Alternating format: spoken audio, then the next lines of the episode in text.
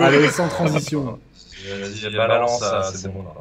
Et bonsoir à tous, bienvenue sur la chaîne des Chers Players pour une nouvelle émission dédiée cette fois-ci au bilan de euh, cette E3 AliExpress, le Summer Game Fest, euh, les conférences euh, qu'on a eues à droite et à gauche. Et on va faire évidemment une partie sur Starfield qui est, je pense, le plat de résistance. Et pour m'accompagner dans l'ordre des aiguilles d'une montre, je suis avec Eymar. Comment ça va, Eymar? Ça, va super, bien. Je suis arrivé juste à temps, c'est bon. Ouais, ouais, l'important c'est d'arriver. euh, et je suis avec Gags également. Comment ça va, Gags?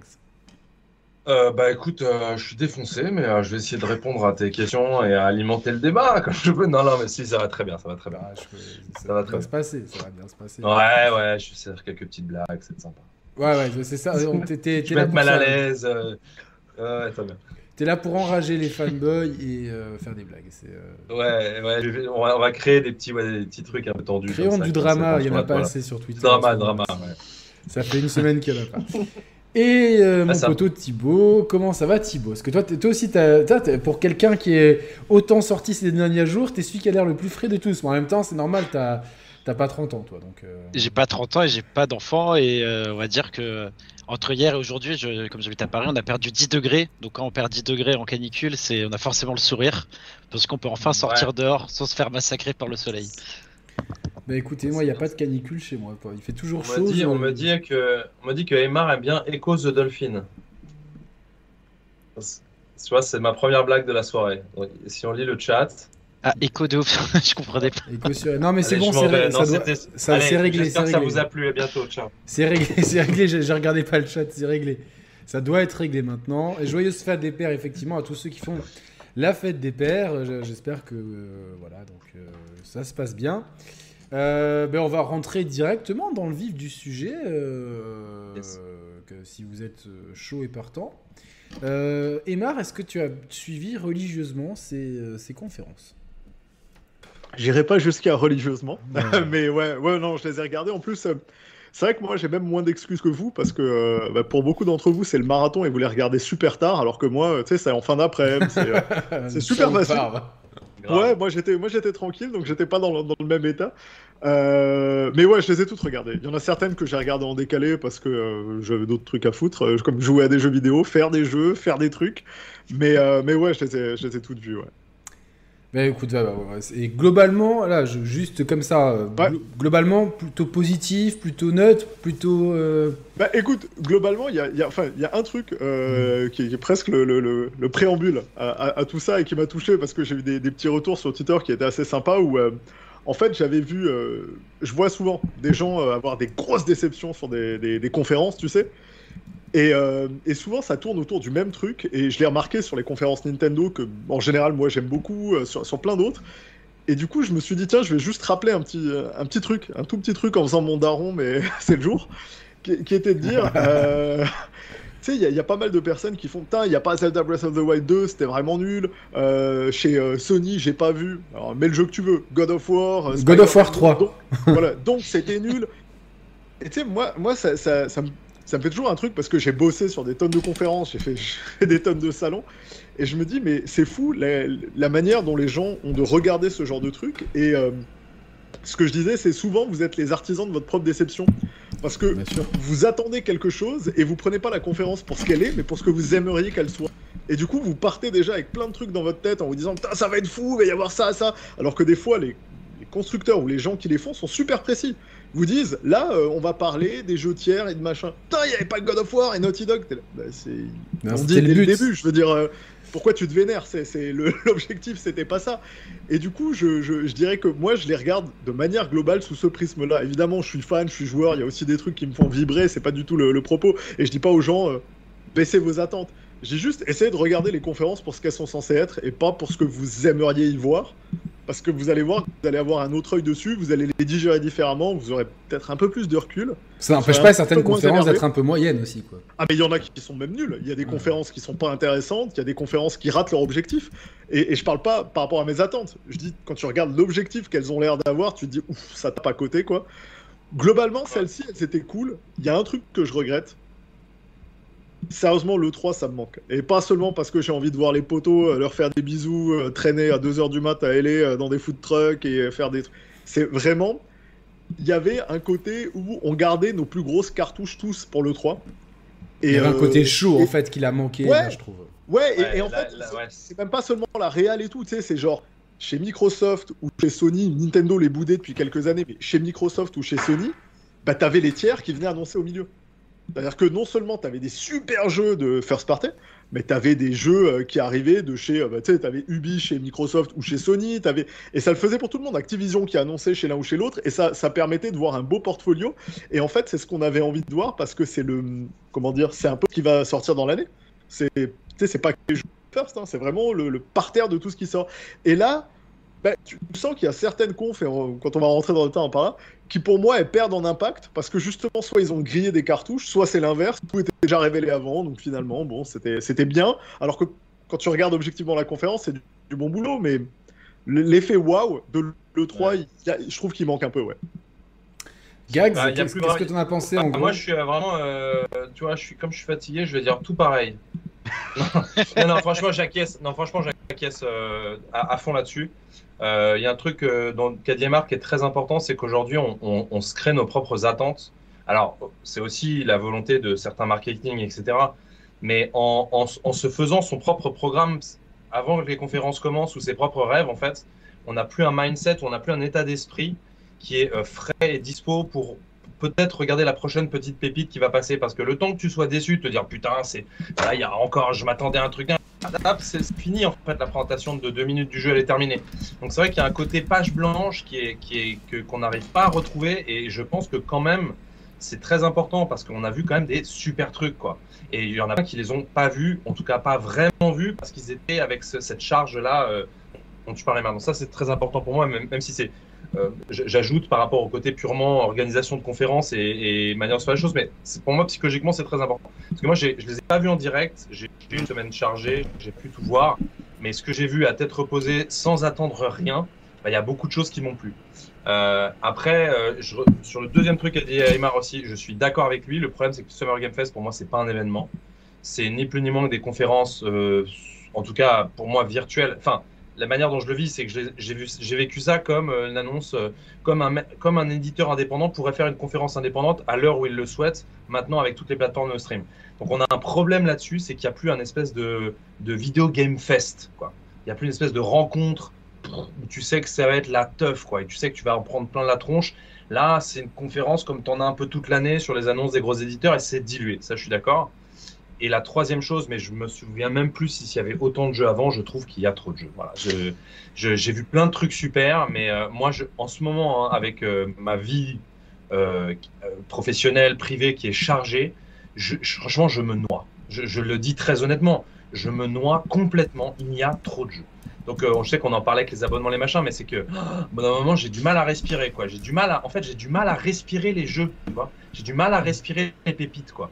Je suis- je- franchement, je, parfois, j'ai besoin de me mettre en apnée. Ça, c'est un truc qui me pose problème, mais bon, ça, c'est l'air du temps est comme ça, hein, c'est un autre débat. C'est pas le problème de ces conférences-là, mais, euh, mais en tout cas, voilà, voilà les trois trucs que je voulais dire après. Thibaut? Bah, je vais rejoindre les, les avis de mes deux, euh, mes deux collègues. C'est que euh, il y a trop de jeux, il y a énormément d'annonces. Alors Emar et, et Gags euh, se plaignaient un peu du fait que euh, tout n'était pas concentré comme dans le 3. Mais d'un autre côté, je trouve ça positif dans le sens que chaque petit euh, éditeur peut avoir, on va dire, un temps de parole où il aura tous les projecteurs. Et c'est pour ça que je pense que le Summer Game Fest, c'est un peu ça. hein. C'est plein de conférences indépendantes, mais tu as tous les réseaux sociaux de tous les, gros médias jeux vidéo qui se concentrent du coup sur la conférence, euh, notamment euh, des indies qui peut-être n'auraient jamais eu autant de, de regards braqués sur eux. Et que du coup, comme il y a trop de jeux et qu'on en voit beaucoup, clairement là, si tu me dis, cite-moi comme ça les, les jeux que tu as retenus, comme ça, là, en fait, il y en a tellement eu que je, je, je suis comme dans un buffet illimité. Je, je commence par quoi Tu vois, il y a- je sais pas par quoi commencer parce que concrètement, ça a commencé le 2 juin avec Sony. Et si on, on parle, euh, c'était quand C'était hier ou avant-hier euh, euh, Square Enix, je sais plus. Enfin, c'était Mhm. très récent. Ça fait déjà euh, en 2-3 semaines, on a eu peut-être 10 conférences. Et à chaque fois, il y a eu des, des jeux annoncés. Alors, l'avantage, c'est qu'on a eu quand même beaucoup de jeux annoncés pour le court terme. Ça, moi, c'est personnel en tant que gamer, j'en ai marre d'avoir des annonces à la Star Wars Eclipse. Euh, le jeu, il arrive et tout. Et en fait, tu sors de la conférence, à la, à la prochaine éclipse de, de, Jupiter, euh, Mars. C'est-à-dire. Euh... il te dit 2027 ou je sais pas quoi. Tu, fais, mais, tu te fous de ma gueule. Non, mais là, ils ont annoncé Fallout 5 après. Euh... Ouais, mais alors, ça, j'ai regardé. Ils l'ont pas vraiment annoncé. Ils ont dit. Annoncé, ouais. Non, non, il a dit. Euh, on lui a demandé quand ça sortirait. Il a dit ça sortira après Elder Scroll, qui sortira après Starfield façon de dire jamais. Mais euh, non, pas jamais, il faut jamais dire jamais. Donc, je préfère qui sortira avant Star Citizen.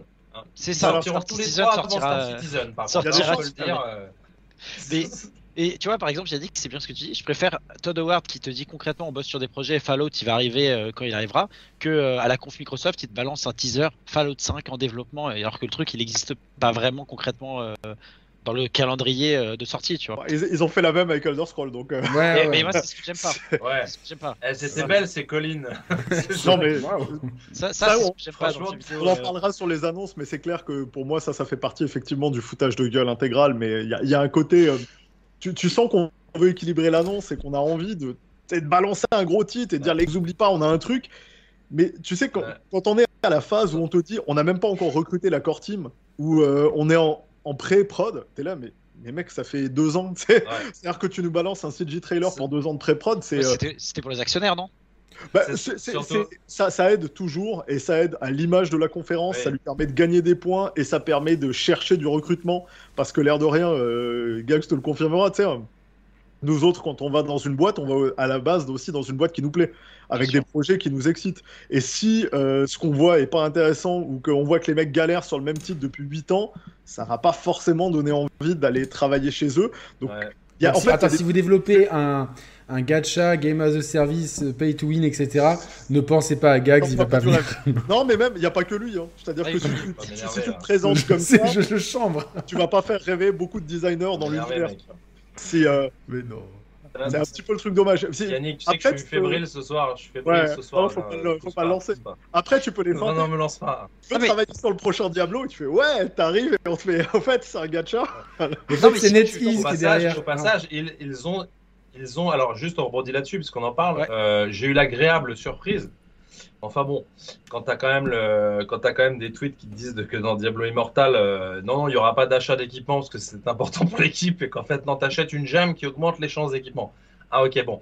Donc, ils ont dit a priori que dans Diablo 4, il n'y aura, pas de... il y aura que du cosmétique et qu'il y aura un jeu très complet. En tout cas, c'est ce qu'on ont annoncé. Donc maintenant. Euh... si les deux coexistent, ça fait du sens. voilà. Mm. Alors moi pour revenir un peu sur mon avis sur les euh. conférences, euh, en fait moi je suis très nostalgique des E3 et même de, l'E3 par exemple 2013, euh, même si c'est c'était l'E3 juste avant la sortie de la Xbox One et de la PS4.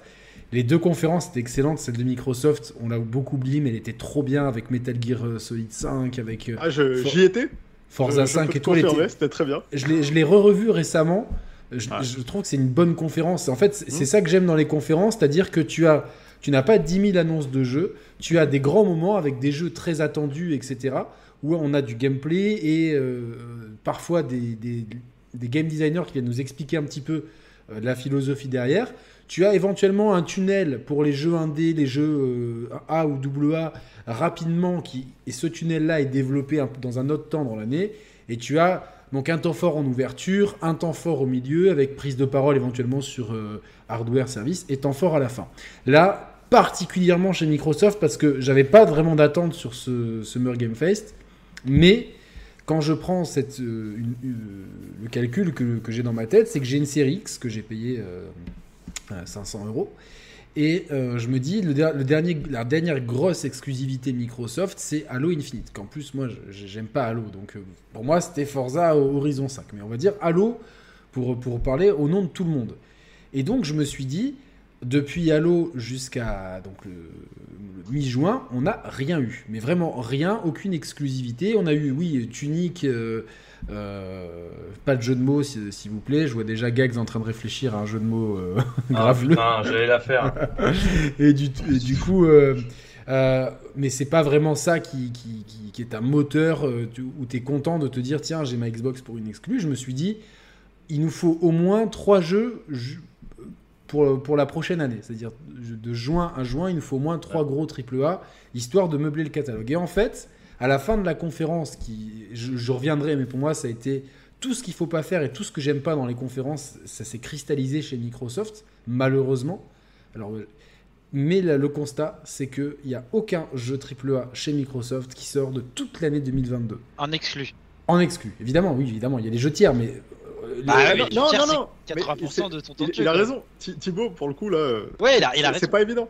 Moi, non, mais moi, je veux dire, je, je passe mon temps euh, sur Twitter, vous le voyez, je, sonne comme un vieux disque rayé à chaque fois à dire les jeux tiers, les gars, les jeux tiers, les gars. Et c'est pas seulement parce que je travaille chez un tiers, c'est parce que depuis 15 ans que je taffe dans l'industrie, je me rends quand même bien compte que là, on est tous en Dès le début de l'année, on a tous enterré toute la concurrence en disant Gotti, euh, Elden Ring, fermez tous vos gueules. Non, c'est Everybody's Golf. Euh, non, pas Elden Ring mais, Golf. Euh, mais, tu vois, pour le coup, on a un jeu tiers qui a mis tout le monde d'accord, qui a cartonné en vente, qui a...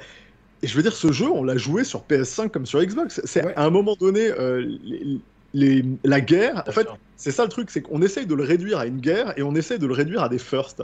Et à partir du moment où tu attaques chaque conférence en disant c'est quoi les, les AAA des firsts et c'est quoi le truc, tu as des chances d'être déçu. Moi, il y a quand même, Emma, là, il y a quand même, tu vois. Non, non, euh, je, pour, le vrai coup, tu sais, je te dis, je, je, comprends ce que tu dis et je, tu vas voir, je vais dans ton sens. Pour moi, la conférence Microsoft, elle était bonne. Elle n'était pas excellente, elle n'était pas mémorable, elle n'était pas inoubliable. Je trouve qu'en termes de format, c'était une bonne idée de se dire, puisqu'on leur a reproché d'être trop long-termiste et de ne pas avoir de visibilité, je vais vous dire ce qui sort dans les 12 mois. Je trouve que c'est un angle qui était malin. Ça, ça je suis d'accord. Maintenant, c'est l'angle. Et full gameplay aussi. Full gameplay. Ouais, ouais, full gameplay. Avant, c'était euh, c'était que des CGI. Euh, On est d'accord. Full gameplay, pas de bullshit, etc. Même si, bon. Le truc, c'est que, est-ce qu'ils ont réussi à tenir cette promesse? Pour moi, en partie. Parce que quand tu mets, par exemple, Kojima au milieu de la conf, c'est quoi le putain de rapport avec tes 12 mois, tes no bullshit, ton concret et tes jeux? C'est un effet Parce qu'en fait, il y a, globalement, sur cette conférence, comme je dis, il y a très peu de gros jeux. Il y a Redfall de chez Arkane euh, au Steam. Ouais, ouais mais il arrive début 2023, on n'a pas de date. Euh, il y a Forza Motorsport 8 où la présentation, on va nous, nous expliquer euh, plutôt ce que c'est un, rythme du soleil et de la lune, plutôt que nous expliquer les améliorations de gameplay. Ça, s'arrête brusquement, et c'est pareil, c'est un début 2023, donc globalement, moi, le constat que je fais, c'est que sur l'année 2022, je n'ai pas de AAA exclusif sur ma Xbox. C'est pas grave, je joue beaucoup sur la Xbox. J'ai joué aujourd'hui d'ailleurs à euh, Splinter Cell Double Agent. Je ah. continue mon marathon euh, Splinter Cell. J'ai failli le racheter. En fait, je me suis je crois que je l'ai en boîte quelque part. J'ai bien fait de ah chercher. oui, et ça marche. Donc euh, voilà, et ça marche très bien. Mais donc aucun souci. Je, joue. Il y, a, il y a le, très bon Tortue Ninja qui est sorti hier. Mais quand même, il y a ce côté. Non mais écoute, moi, moi je suis encore une fois, je suis d'accord avec toi en fait là-dessus. C'est-à-dire que pour moi, dans le format, dans ce qui, il y, avait ce qui allait, c'est-à-dire l'intention, les 12 mois, la réelle de jeu, ce qui allait pas, beaucoup trop long. Euh, pour le format, c'est-à-dire une heure et demie à te balancer des titres de deux minutes, tu finis, tu as une overdose de titres. et, je suis, d'accord avec Gags, on en a raté tellement, et quand tu les regardes après avec le recul, tu fais Ah, mais en fait, il y a, y a vraiment plein de putains de bons jeux. Et du coup, d'un coup, tu sais, tu tiques, tu fais Eh, mais attends, mais il y a Plectel qui sort dans pas longtemps. Tu fais Ouais, putain, il est super beau, c'est beau, c'est génial, c'est une belle ah, oublié. Non, mais il y a tellement de trucs en fait d'un coup où tu te dis Ah, mais en fait, ça, ça a l'air vachement bien. Et je suis d'accord avec ce que, ce que j'ai dit moi après la conf, en fait, c'était mon conseil à Microsoft, ça a été vous aurez mieux fait de faire une conf de 45 minutes avec les plus gros heavy hitters que vous aviez et faire une autre conf de 45 minutes plus généraliste ou plus indie en mettant en valeur les indies. C'est ce qui se passait à l'E3. C'est-à-dire qu'on en avait, mais une sélection. On n'en avait pas 50 d'un coup parce que là, c'était too much au milieu de tout le monde.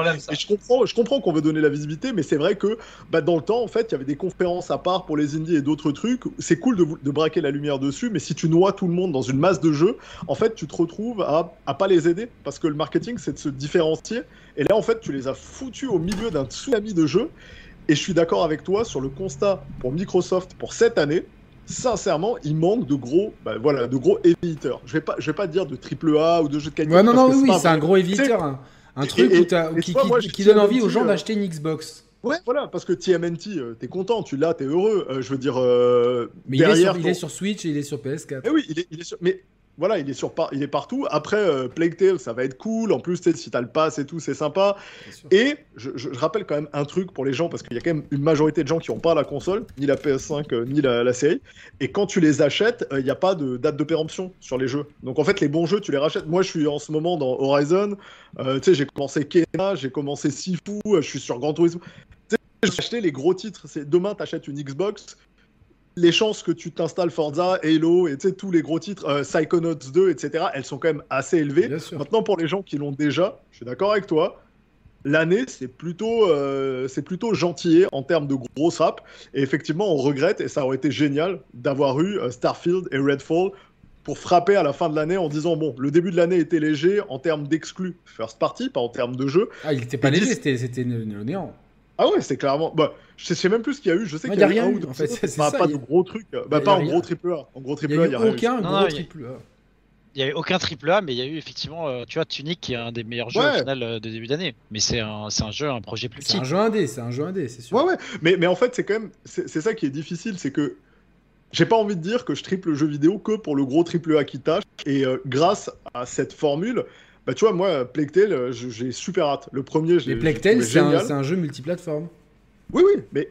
Ouais, c'est bah, truc. euh, C'est un tiers, tu vois, donc. euh, Ouais, ouais, Asobo, c'est un tiers, même si. euh, Oui, oui, non, mais il- le jeu sort quand même sur mais, PlayStation. Mais, mais il sortira aussi ailleurs, c'est vrai. Non, non, il Et- sort, et- il et- sort, c'est sûr. Et, et Sony, en fait, de, de leur côté, euh, on va en reparler, mais je- je- moi aussi, j'attends la confirmation, ne serait-ce que de God of War, qui est le seul qui sort jusqu'à la fin de l'année en first. hein.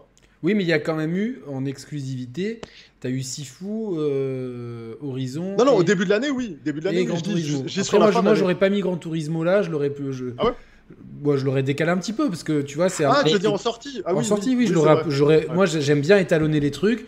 Je comprends pas pourquoi, tu vois, tu sors. euh, Ce qui devait être prévu pour euh, 2021 à la base. Comme Horizon. Ouais, Ils ont décalé. Et s'imagine en 2023, parce que là on parle beaucoup de 2022, si en 2023 Microsoft sort coup sur coup euh, Starfield, Redfall, euh, Forza, et qu'il y a tous les trucs enfin, euh, tous les trucs en Stalker et tout qui arrivent, on va dire Stalker, 2023, ils- c'est des malades, ils ont sorti 10 triple A alors qu'ils en avaient sorti. Moi, moi, je, en- moi, je, en pense pas que. Je pense qu'ils vont être malins et bien étalonnés. Il y aura sûrement des reports, Ah, etc. T'as eu une déclaration de Matt Booty, donc celui qui gère euh, l'écosystème euh, des studios Xbox, qui disait que justement c'était un peu un, un de leurs soucis actuellement, c'est qu'ils ont tellement de studios que pour prévoir leur pipeline de sortie de jeux, ça commence à être compliqué parce que des gros gros gros jeux maintenant ils ont, enfin des, des, des créateurs de très gros jeux que ce soit avec Activision, avec Bethesda ou avec euh, Microsoft, ils en ont plein qui veulent sortir dans la fourchette de septembre à décembre et en fait il va falloir se débrouiller pour euh, pour le lisser sur le sur l'année et ça Bah, c'est quelque hein. chose que, que moi j'appelle de mes voeux depuis des années. C'est-à-dire qu'on a trop de jeux aux mêmes périodes et que, euh, tu vois, là, on a eu un, un énorme boom au, au printemps. Et puis là, on se retrouve avec quasiment rien. Donc tu te retrouves à, faire, à refaire des Splinter Cell. C'est très bien. Mais, euh, Mais attends, et tu parlais de first party, t'as As, As Dusk Fall qui sort euh, le mois prochain, en juillet. C'est un, un- il me semble que c'est first party, c'est exclu euh, Microsoft. C'est le roman narratif euh, Oui, par des ça- anciens de Quantic Dream. comme je l'ai dit, tu vois, Thibaut, oui, oui, il y a des jeux et tout, mais c'est- c'est pas un heavy hitter. Pour reprendre Non, le ça, terme de. C'est pas un heavy hitter, tu vois, Tale, évidemment, euh, t'as une Xbox, tu vas pouvoir jouer. Euh, tu l'as dit, As Falls, Uplague Tale, il y a même Valheim qui arrive, il y a Scorn euh, dont, dont le chat a beaucoup parlé, il y a Pentiment qui, moi, m'a beaucoup euh, séduit Ouais, avec son. C'est l'RPG médiéval. euh, ouais, son game design dans Luminure. Euh, voilà, t'as, t'as- puis la mise- belle mise à jour pour euh, Flight Simulator, donc euh, non, non, des, des choses. Overwatch, Overwatch 2 qui sort en free to play, donc pour tout le monde, mais euh, Non, non, qui va oui, relancer oui, le jeu. après, Il y a aucun souci, mais il y a aucun heavy hitter, tu vois, pour te dire, ok, euh, j'achète une Xbox. Évidemment, il y a l'argument du Game Pass, mais il y a aussi. ouais, mais Ah, t'as tous les jeux déjà sortis. Oui, Un mais- mec qui va acheter une Xbox maintenant, tu veux pas lui dire ton Xbox c'est que pour ce qui sort en 2022 en AAA, c'est narratif c'est- euh, c'est- exclu. Ouais, c'est quand même, c'est quand même dommage de n'avoir aucune exclusivité euh, qui frappe en, 2020 en 2022. C'est quand même dommage, moi je trouve. Et si ça, enfin, est-ce que, est-ce que finalement, euh, vu qu'ils sont à fond sur le Game Pass, est-ce que finalement c'est l'absolue priorité? Bah, euh, Bah, passe. pour eux, c'est clair. C'est c'est leur, leur grosse annonce au final. Ça a été regardez, on a une alliance avec Samsung. Bientôt, t'as plus besoin de la console. Voilà. c'est- Euh, regardez- vois, Riot, Games, l'alliance ça, avec ça Riot se Games. voit dans, Riot leur, dans Games, leur méthode de communication. Riot Games, c'était Et quelque part, Et, euh, euh, quel- quelque part euh, stratégiquement, je veux dire, stratégiquement, euh, moi, si je réfléchis, bon, je suis pas stratège, hein, bien sûr, mais je pense que faire des grosses exclusivités first party aussi, c'est, il y a un moment donné, c'est pas si facile. Et, euh, je pense que leur stratégie de se dire, bah, on va se reposer sur toutes les pépites qui est autour de nous, c'est-à-dire plutôt que de, de nous avoir à faire les diamants, bah, on va aller les miner, tu vois, à côté. Est-ce qu'il y en a? C'est une autre stratégie, mais après, je dis pas qu'ils feront pas de, ils essaieront pas de push sur les, euh, les exclusivités, mais en tout mm. cas, ils en ont pas. Je suis pas sûr que dans leur modèle économique, ils en ont crucialement besoin. Bah si, euh, je pense qu'ils en ont besoin à terme. Sinon, ils n'auraient pas acheté autant de studios. Et c'est comme pour les services de streaming. Si tu enlèves les exclus à Netflix, euh, tu vois, Netflix, euh, ils, se reposent beaucoup sur leurs exclus. Si demain dans Disney Plus, il n'y a plus. Euh, bon, Obi-Wan, ça serait pas très grave, mais s'il n'y a, plus, s'il y a plus les. Ah si, non. Bah, justement, Yannick, tu vois, Disney Plus, je pense qu'avec le, le back catalogue qu'ils ont, c'est ce qui leur permet en fait de, vivre. Parce que je suis désolé, c'est pas avec les sorties Disney Plus des deux dernières années que tu t'abonnes uniquement au service. Hein. Bah, il y en a quand même pas mal. Franchement, il y a eu des tonnes de sorties Star Wars euh, et, ouais, mais trop, et Marvel. C'est pas, c'est pas tout à fait la même parce qu'il y a quand même un déséquilibre de concurrence qui est flagrant dans le jeu vidéo actuellement sur les méthodes, les abonnements. Tu vois, genre le Xbox mm. Game Pass a une longueur d'avance tellement grande que pour l'instant, ils ont. Enfin, en tout cas, la guerre des abonnements ne se, ne se base pas sur les exclusivités actuellement. C'est, pour moi, c'est pas le cas. Euh, ils n'en ont pas besoin actuellement pour que leur Xbox Game Pass soit devant. Après, je dis pas que ce sera pas le cas dans trois ans. Mais euh, et donc je pense que, et tu as raison de le dire, l'achat de studio, etc., c'est aussi pour se créer une force de frappe parce qu'ils se doutent bien. Parce qu'un jour ou l'autre, il va falloir juste... il, y aura une concurrence. Évidemment, et donc il va falloir avoir un argument. Ils ont de quoi, ils ont de quoi tenir. Le, truc, c'est la, la, la, la, réalité, elle est que clairement Microsoft, de toute façon, leur priorité, c'est de vendre le pass. Et à date, si tu veux savoir c'est quoi leur meilleur jeu, c'est le Xbox Pass. C'est le meilleur jeu de leur catalogue, c'est le meilleur truc, c'est de venir dire Salut les gars, vous avez 400 jeux que vous allez pouvoir faire euh, comme ça tranquillement, avec des tonnes d'exclus, mais aussi des tonnes de quadruple A gratos. C'est tout est intégré dedans. Quand on va en sortir des nouveaux, des mises à jour, vous n'aurez pas à payer, ce sera dedans quand même. Donc là-dessus, ils sont, ils sont très solides, mais je, te rejoins.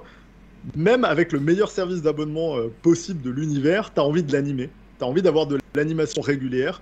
Ils ont un portfolio euh, qui est clairement varié qui a prouvé l'année dernière qu'il pouvait être de qualité avec les, notes moyennes qu'ils étaient capables de sortir. Je suis persuadé que cette année, ils vont maintenir la diversité et la qualité, mais il leur manque des grosses exclus.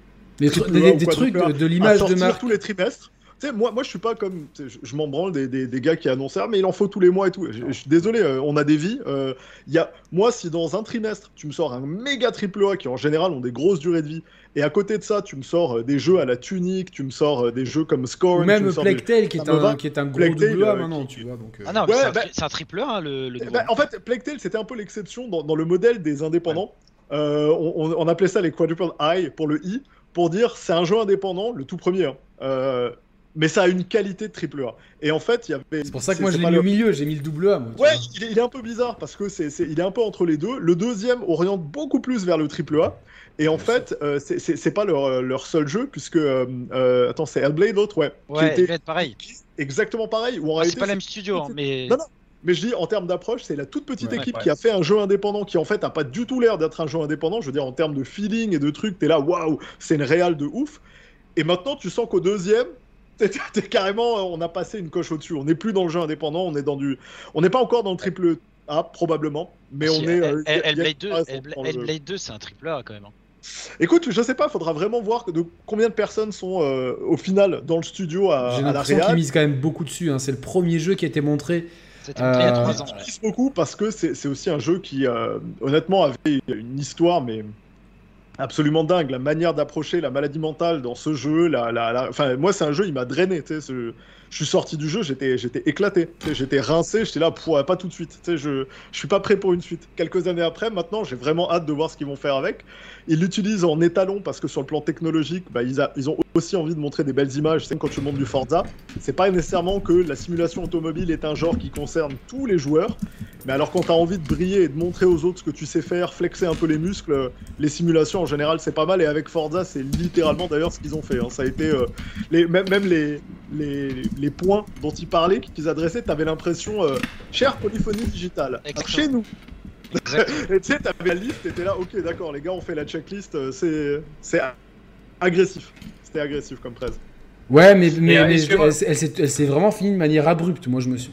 C'est pas possible de Ah, elle a été longue, moi, j'ai trouvé la. oui, elle est, oui, mais elle se finit de manière abrupte et j'aurais quand même aimé Alors oui, On a eu évidemment. un stream, on a eu un stream deux jours après euh, qui expliquait bien parce que tu quand tu disais euh, tu appelais à TV, je sais plus si c'était Emar, Yannick ou Gax, j'ai j'ai un doute, qui appelait en vœu euh, une conférence de 45 minutes et une autre de 45 minutes.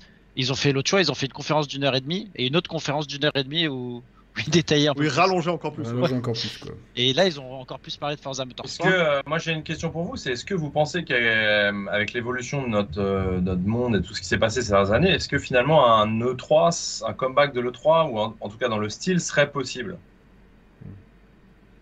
C'est ça la vraie question. Moi, un comeback pas. de l'E3 termes- bah, le- Ah, attends, non, mais, non mais je parle pas de l'E3, ça, ça peut, tu l'appelles comme tu veux, E3 ou autre chose, mais dans le style qu'on avait avant. Bah, le truc, Plus événement euh, qui est aussi une espèce de fête comme ça où il y a des, des grosses annonces qui, qui tapent, mais, mais, mais moins de cataloguerie quoi. Parce que là finalement il y a quand même vachement de cataloguerie quoi. Moi, j'ai eu l'impression C'est-à-dire que. qu'on déroule le- tout, tout ce qu'on a en, en stock et, et en plus tu te souviens de pas grand chose à l'après. Ce qui me dérange, mais ça C'est un peu moi, le, ce que j'ai pas aimé dans- hein. particulièrement Ouais. chez Microsoft, ce que j'ai pas aimé, c'est que j'ai eu l'impression que ça partait dans tous les sens et qu'il n'y avait pas de fil conducteur. C'est-à-dire que on allait d'un côté, de l'autre, d'un côté, de l'autre, euh, on Ouais. montrait un truc, on montrait un truc. Et, C'est la diversité. Est-ce que C'est la diversité, mais je pense que ça aurait été beaucoup plus lisible. Déjà, comme on l'a- comme on l'a ouais. plus dit, d'avoir moins de jeux et, et que ça soit moins long.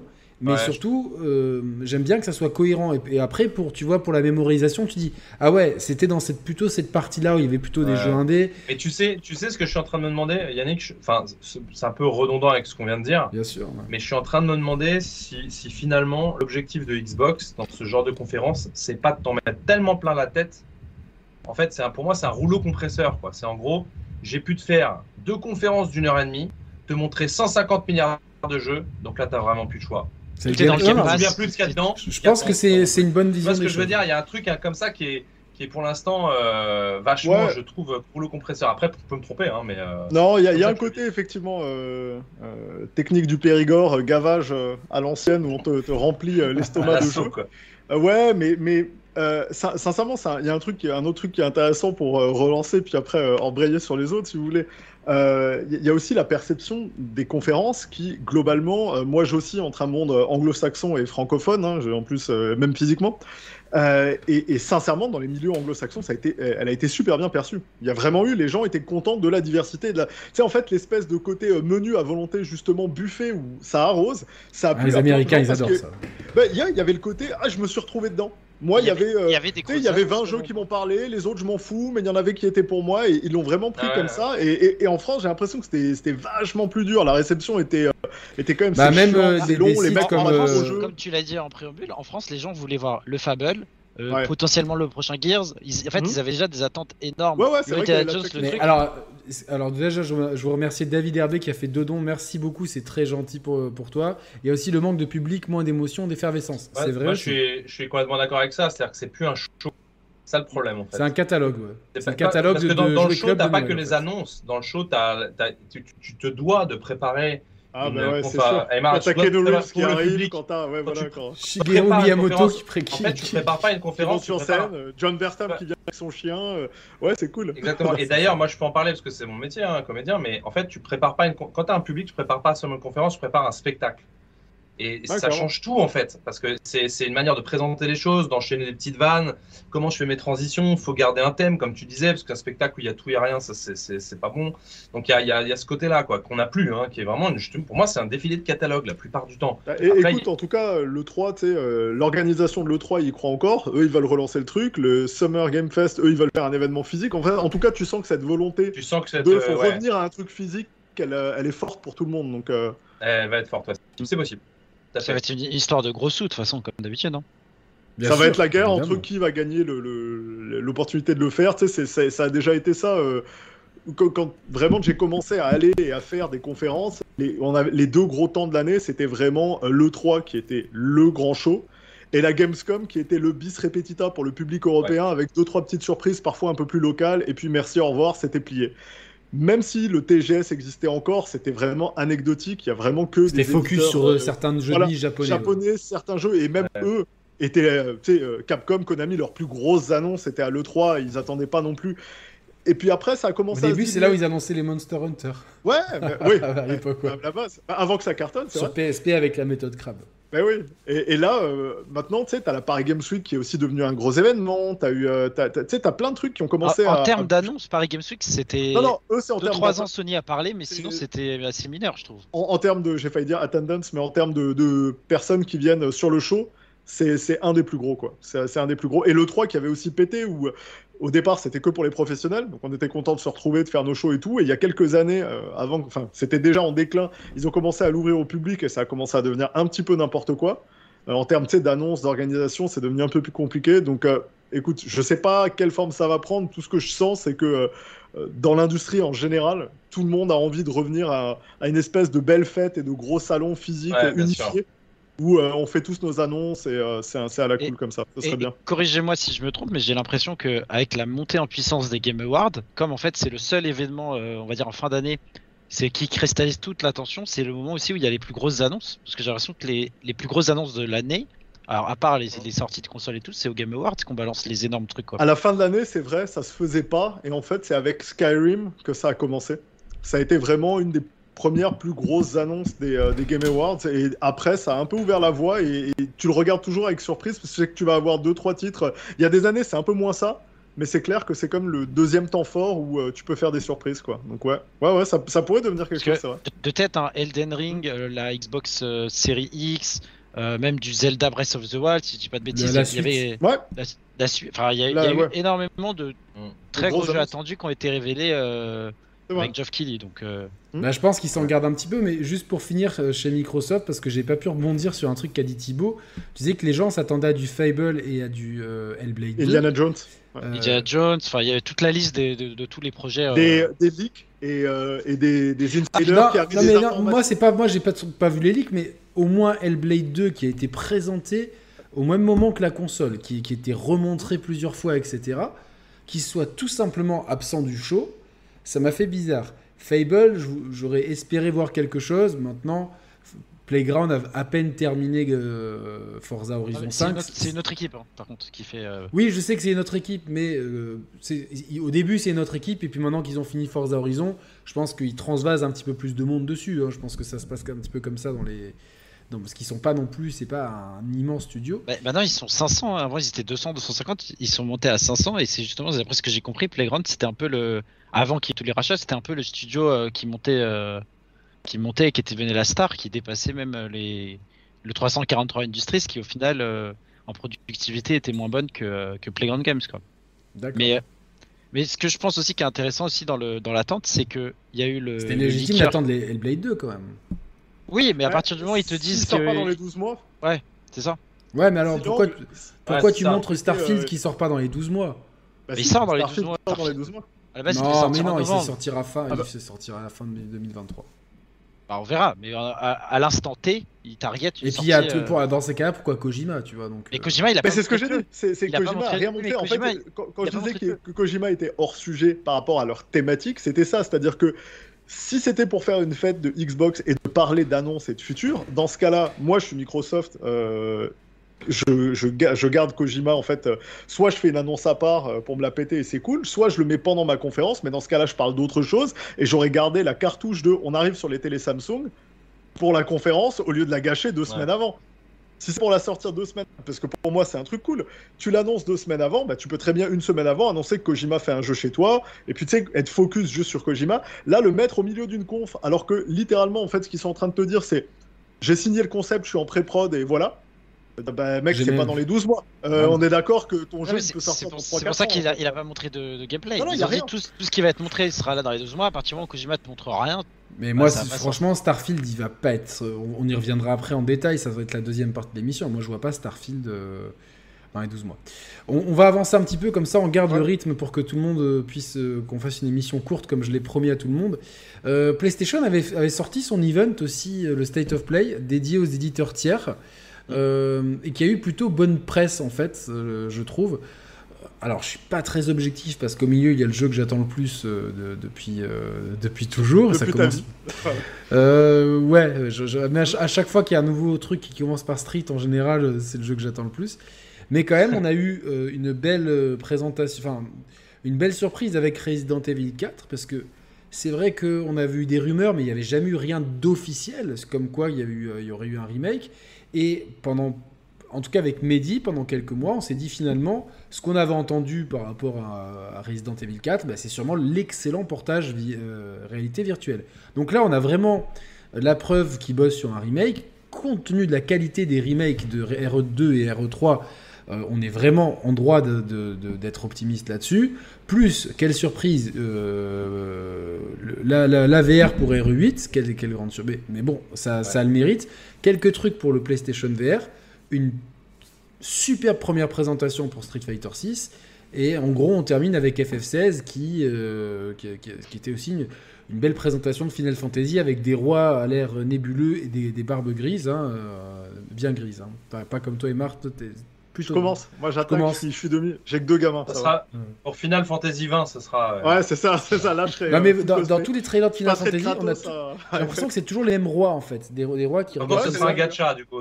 Pas de bol, tu seras dans un gacha hein, dans, dans, dans, dans, dans 8 ans. Et je leur prétends, je lui prédis un destin funeste aux rois qu'on a vu parce qu'ils se font toujours. Euh, transpercé par une épée par le méchant qui était dans la garde, etc. Et le fils qui va dire Nani hein Et attends, tu sais pas encore s'il est doublé par, euh, par Sean Bean. Hein. Si c'est Sean Bean, tu sais ah déjà que le mec. Euh, ah, c'est clair. Mais globalement, euh, c'était, tu vois, ils ont, ils ont, moi, de mon point de vue, je trouve que ils ont rien montré vraiment de, de à eux parce que c'était vraiment de, axé sur les tiers, mais ça, ça aura marqué les gens parce que Resident Evil, Street Fighter, Final Fantasy, c'est trois licences qui marquent et euh, même si c'est trois jeux qui, Non, Final Fantasy reste une exclue, je, pense. mais... Peut-être temporaire, en tout cas. Bon, que en tout cas, FF7 Remake, pour l'instant, il est toujours pas en vue sur le, sur le, sur le, sur Xbox. Et je note, pour revenir sur Xbox, qu'on n'a pas eu de nouvelles de Deathloop, que tout le monde disait oui, il arrivera en septembre. Euh, après, il après, y, a des, y a des contrats. Hein. Ils ont peut-être pas le droit d'en parler avant le 13 septembre. Ah, ok, d'accord. C'est possible. Mais euh, globalement, du coup. Bah écoute, la conf, elle était. Euh, elle était euh, ramassée. moi, je l'ai aimé. Bah, pour moi, tu vois, comme je parlais de format, de pas avoir d'attente, etc., là, on est pile poil dans ce que j'adore, quoi. C'est-à-dire que c'est pas trop long, il y a de la diversité. On n'a pas vu le même genre de gameplay. On a eu du JRPG, du jeu de combat, on a eu du survival, on a eu Stray qui a l'air super. Et puis en plus, il y, a la théorie, tu vois, gros jeu au début, gros jeu au milieu, gros jeu à la fin. Ouais, ouais. Entrecoupé de trucs sympas. Et des petits jeux super cool pour parsemer et tout. Donc pour moi, c'était short and sweet, c'était parfait. Ça me faisait plaisir parce que tout le monde était en mode Sony a gagné Et j'étais là, c'est des tiers, Mais en fait, ils ont gagné d'un point de vue communication. En fait. Vous me cassez les bonbons à l'année longue. Alors que Sony, leur force, c'est pas seulement leur jeu, c'est aussi leur partenaire. Je rappelle que la PlayStation 1, elle s'est quand même imposée en allant choper des partenaires tiers de tous les côtés avec des exclus alors qu'ils avaient aucun studio à eux. Quoi. Euh, Final Fantasy VII, les jeunes savent pas, les vieux euh, l'ont vécu par les vieux ça, US. Ça a commencé à développer. Il y a même des images de, sur, sur 64. Ouais, ouais. Et, les vieux l'ont vécu comme une trahison, surtout aux US, parce que eux ont eu des Final Fantasy avant le 7. Pour nous, c'était une découverte en Europe. On s'en fout en fait que je sois chez Sony. Mais du coup, euh, ils ont cette habitude et ces liens super étroits avec les éditeurs japonais. Ça se voit à chaque fois. Là, moi, j'ai trouvé euh, tous les jeux. J'étais très content. En fait si, j'étais taquin, je dirais que le, seul truc qui. Euh, et là, c'est pas en tant que joueur, parce qu'en tant que joueur, euh, je pense qu'il n'y a rien que j'achète pas. Sur toute la conférence, euh, j'achète tout du début à la fin avec plaisir. Moi, le seul truc. Ah, mais tellement il a Ah ouais, fait plaisir Et, et bah, Stray, pareil, enfin tous. Mais le, truc pour moi, c'était vraiment de me dire c'est marrant comme finalement, par nos actes d'achat, par notre comportement joueur, on incite les éditeurs à faire des trucs qu'on leur reproche tout le temps, c'est-à-dire de nous faire que des remakes, de nous faire que des suites, et tous les jeux sur lesquels on s'est plus s'emballer, c'est la suite de Street Fighter, la suite de. C'est pas trop pareil, c'est pas trop. C'est une philosophie différente pour les jeux de combat. Parce que oh ah oui, euh, alors on met de côté Street Fighter parce qu'il est intouchable, mais non, mais non, mais non, non, mais globalement, je, suis d'accord. Ils, sont, sont, tous, ils sont tous dans, dans le même état d'esprit, c'est-à-dire tu peux peaufiner, tu peux, tu peux faire, tu vois par exemple euh, l'aspect de Tekken. Tekken, ils en sortent des nouveaux, mais il y a quand même un aspect et sur Street 5 c'est le cas, beaucoup plus plateforme où je t'en installe un pendant des années et je vais le peaufiner, l'améliorer, changer les persos, régler les match-up et affiner le jeu au fur et à mesure. Alors qu'à l'époque, les jeux de baston, ben, les révisions c'était en arcade Et euh, à la l'époque, tu les payais plein pot tes C'est révisions. ça, c'est ça, tu les raquais plein pot. Donc moi je suis content du nouveau modèle, mais, mais ce que je dis Yannick dans, dans, dans, dans le final c'est Oui, on s'excite quand même des, des trucs qu'on aime depuis toujours, tu sais, et on est prêt à y retourner à chaque fois en tant que joueur. Ouais. Et je dis ça en, en assumant que je vais acheter tous que la conférence Sony a montré.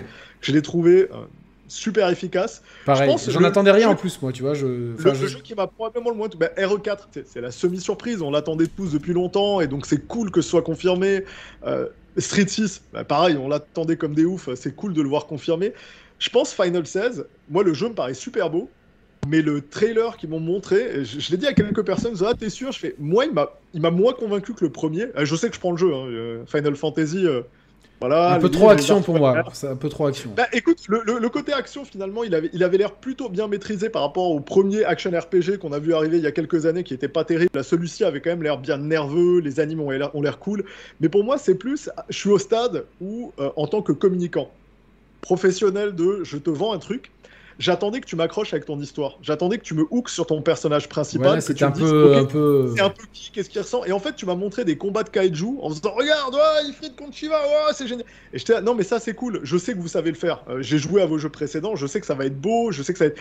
Et c'est cool, même. Comme Wow Moment, c'était bien. Mais finalement, le trailer te montre des espèces de trucs, un peu les clichés, les tropes du JRPG japonais. C'est classique avec Oui, euh, le roi, le machin, mon dieu, cosplay. Le roi à barbe, attention. Hein, c'est- Ouais, mais, mais- et toi, t'es là et tu regardes, mais je connais ni le royaume, ni l'univers, ni les personnages, ni l'intrigue. Je sais même Mais pas pourquoi est-ce que Square, est-ce se dans ce garde truc. pas ça pour un, un moment de communication, pour bien installer, pour pas spoiler, pour. Pour euh, moi, ce serait, bah, pour moi, c'est un peu plus. C'est là, c'est le moment où, pendant quelques secondes, pendant 30 secondes, une minute, tu me vends un peu ton protagoniste et tu me dis pourquoi je dois être Là, c'est vrai attaché. que je, parce là, Imar, je peux pas, enfin, je, je peux pas vous dire si ça se passe dans un monde très moderne, un peu médiéval. Je, Puis c'est qui le héros? C'est quoi ses motivations? Qu'est-ce qu'il Ouais, fait? Pourquoi je, pour moi, pourquoi c'est un je dois m'attacher à ce mec pendant hein. 80 heures? Pour moi, c'est un vrai problème. Bah, Gags, vas-y, qu'est-ce que que- t'as pensé de la conférence non, mais- Sony, du coup et de, Non, moi, mais la trouvé- surface.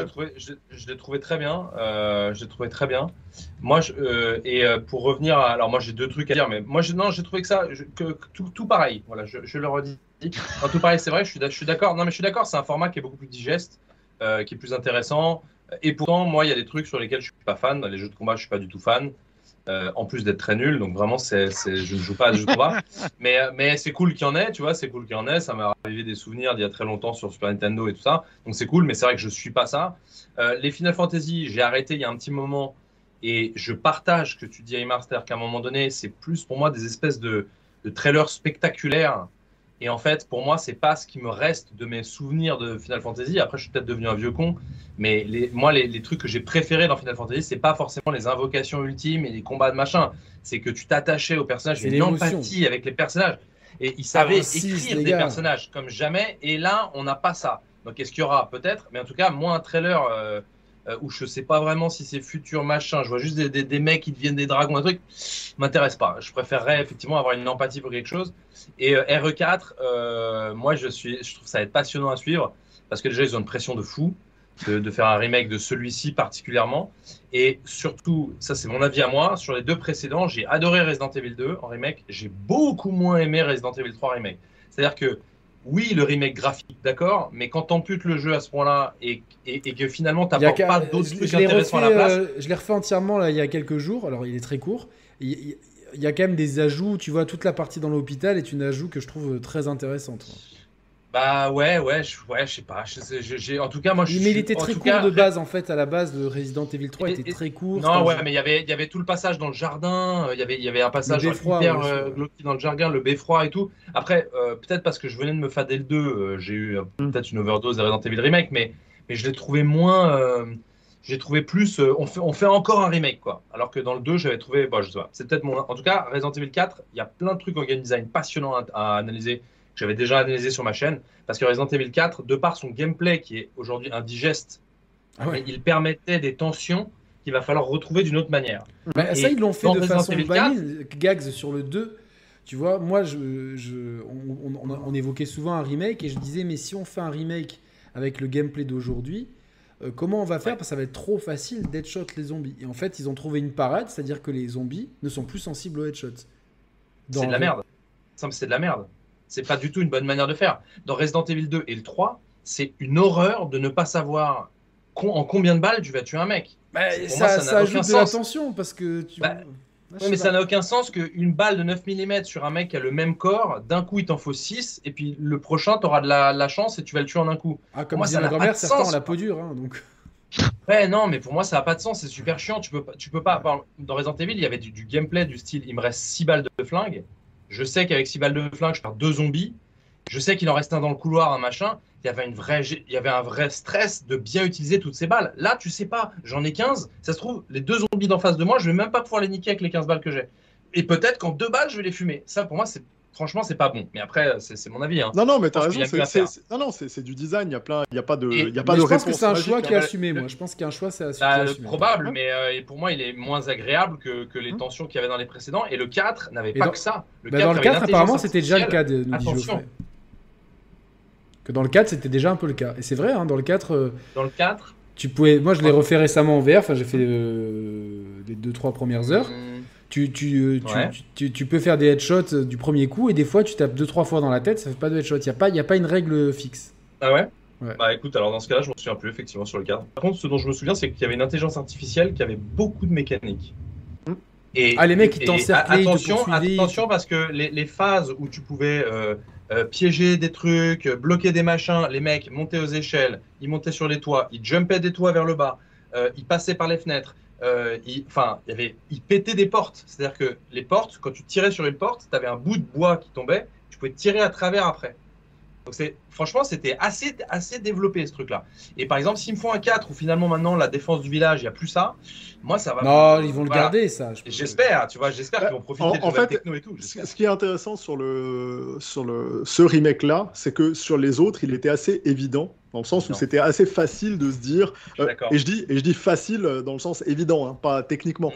Ouais, ouais. On partait d'un très vieux moteur et euh, avec un gameplay très rigide qui faisait l'attention, caméra fixe, euh, sensation de jouer avec un tank ou avec un mecha, qui a été modernisé. Mais comme le- les angles, les portées, les distances étaient intéressantes, on, on retrouvait exactement le feeling, donc c'était super intéressant. Le 4, beaucoup plus ouvert, beaucoup plus d'action. En fait, mon point sur le 4, c'est il va, il va falloir taffer le gameplay, mais pas à peu près. quoi. De fou, Il n'y a, il y a pas fou. que le, le visuel, Il un, va falloir moderniser le il y a gameplay. un énorme challenge, un énorme challenge. Trouver un système qui soit à la fois un système d'action type beat'em all super plaisant et satisfaisant, Ouais. mais aussi garder la tension, la peur, la crainte. je pense qu'ils vont- moi, je euh, pense qu'ils vont hein. Je pense qu'ils vont intégrer. Alors, Hmm j'aimerais. en fait, c'est Retravailler la nana aussi, retravailler la nana aussi. Enfin, Oh mon dieu Oh la vache On l'avait oublié, ça. il y a, des chantiers, il y a des chantiers, il y a des chantiers. Eh, non, alors déjà, déjà, ils ont dit que le jeu se passait en cas. Europe, donc je pense qu'ils ont voulu euh, ne plus froisser les Espagnols qui, qui vivent ça très mal depuis très Ah oui. longtemps.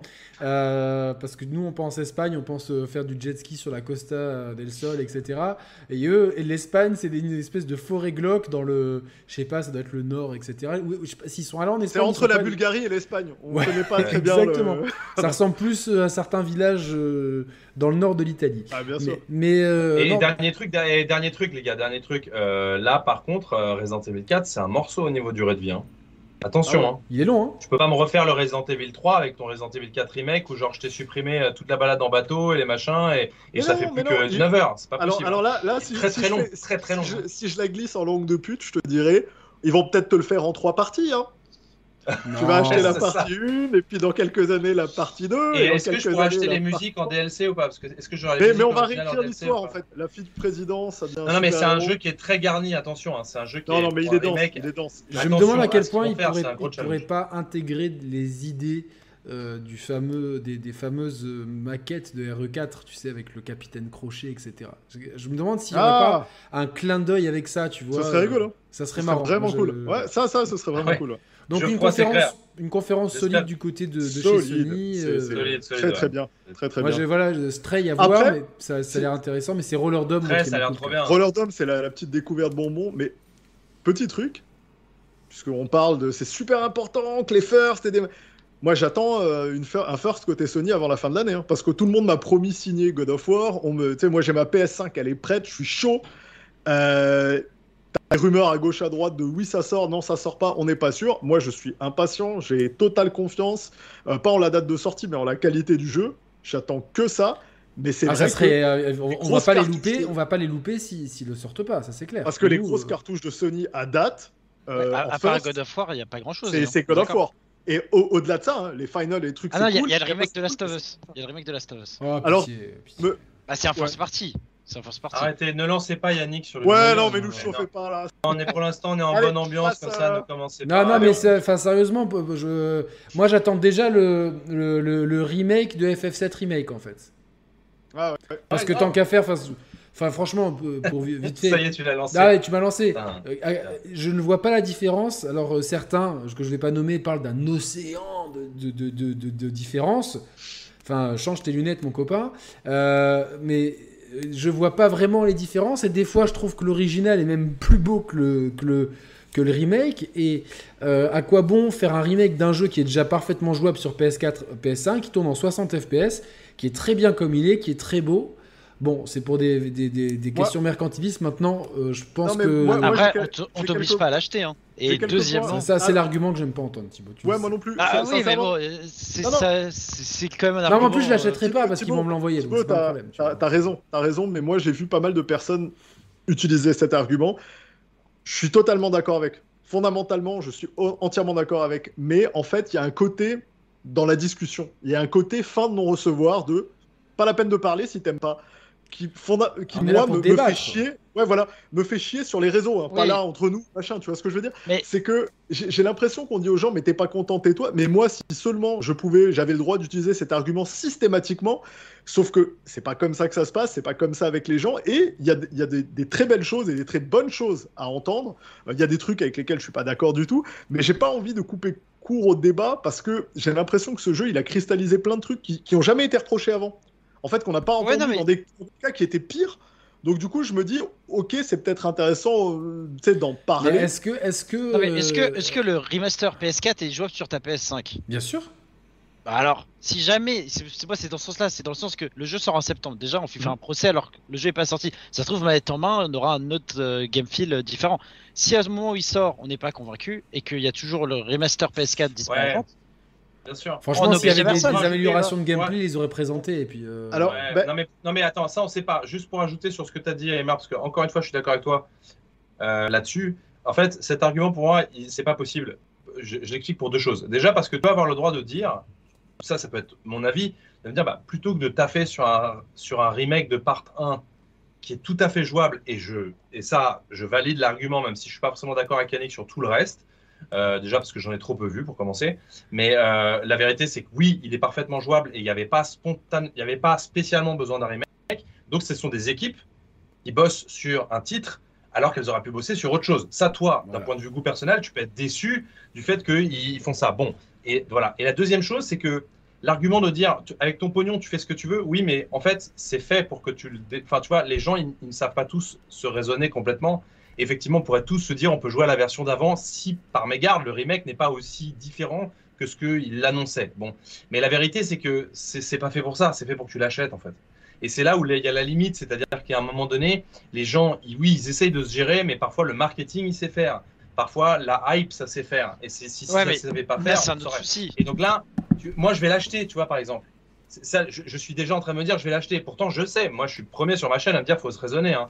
Mais on est tous guidés par une passion, on est tous guidés par les envies, et c'est quand même le dernier, c'est quand même la Ouais. dernière version d'un jeu que j'adore. je- suis d'accord, hein. mais C'est là où c'est chiant. Mais là, après, là, là où, je, les où je vais vous dire la vraie raison de pourquoi ils le sortent, c'est que maintenant ils sortent leur jeu sur PC. Et que sortir le, le remake euh, PS4 sur PC à l'heure actuelle, à mon avis, euh, dans la top direction de Naughty Alors là, là, qui veut franchement, faire moi, un je- projet transmédia, j'applaudis parce que j'avais avec- pas pensé à ça et je pense qu'il a entièrement raison. et et bah, on peut les mecs, ils rajouter disent, on va sortir une série, on va remettre le projet au centre. Est-ce qu'on va sortir le remaster PS4 sur PC Ou peut-être, j'en sais rien, je suis pas dans le dev, c'est peut-être plus compliqué de- d'adapter le, le portage PS4 Ou est-ce que, comme, comme tu disais Gags, il y a des équipes qui, sont, qui vont s'en occuper, est-ce que ces équipes-là, ils avaient peut-être pas d'autres gros projets euh, parce que le- les autres projets sont en post-prod et que les mecs qui s'occupent de la technique, ils avaient pas de, de trucs à faire à ce moment-là Est-ce qu'on pourrait pas affréter ces équipes pendant un an On fait le portage Bah, là- en Putain, fait, il y a un énorme Hein orage chez moi, je sais pas si vous Ah, ok. Ouais, moi. Non. Il y a, bah, il y a- juste il y a- un truc à dans, à dans les marches, vas-y. parce que c'est un truc qui a rien à voir. Enfin, c'est pas qui a rien à voir, c'est que le seul truc, la conclusion, après je te laisse parler et je reparlerai peu de, de ça Salut parce que Dioclo voilà, ce que j'avais fait.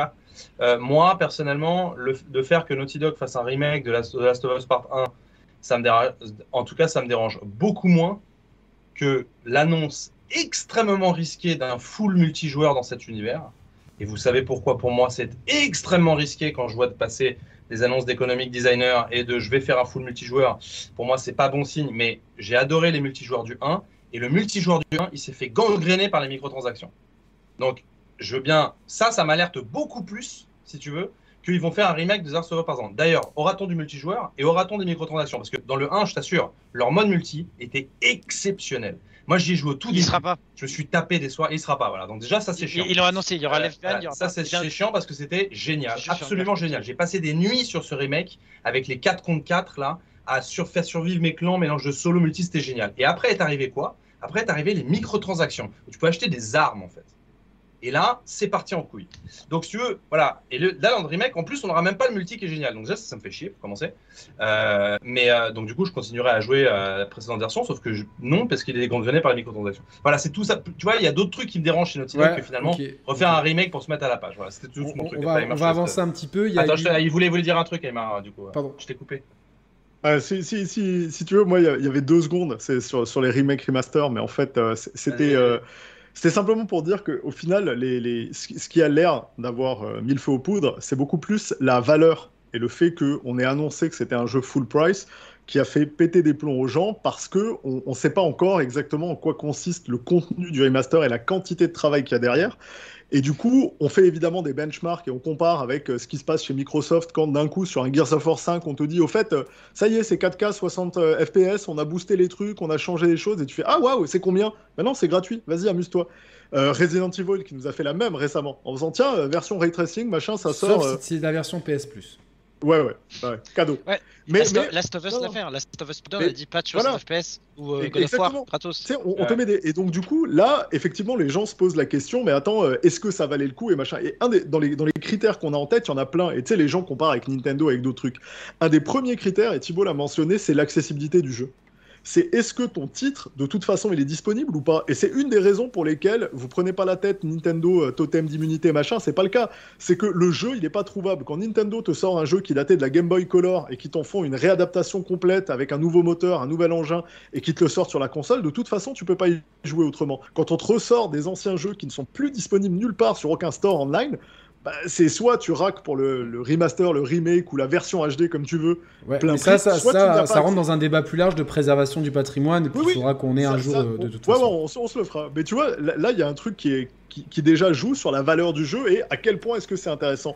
Je te rejoins quand tu dis euh, Last of Us, je suis désolé, non seulement il est accessible, il est pas cher, et après, il y a quelle est la quantité de travail. Aujourd'hui, moi, je veux rien présumer, parce que ce qui est certain, c'est qu'ils l'ont refait dans un nouveau moteur. Ce qui veut dire que faut pas croire que euh, d'entrée de jeu, des trucs aussi cons que la navigation, les collisions, tout ce que vous y- pouvez imaginer existait déjà. Ça a dû être repris à Ah, la bien base sûr. du 2. Ça a été réadapté, les assets ont été retravaillés, tous les assets sont nouveaux, les caractères modèles sont pas les mêmes. Alors moi je te rejoins en termes de goût, sincèrement, euh,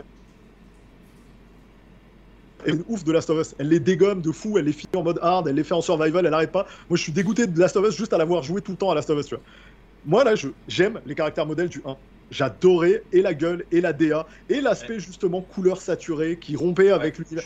tout ça, moi, me plaisait. Là, ce jeu, c'est vraiment une nouvelle vision, c'est une nouvelle DA. Ça se standardise un petit peu, je trouve.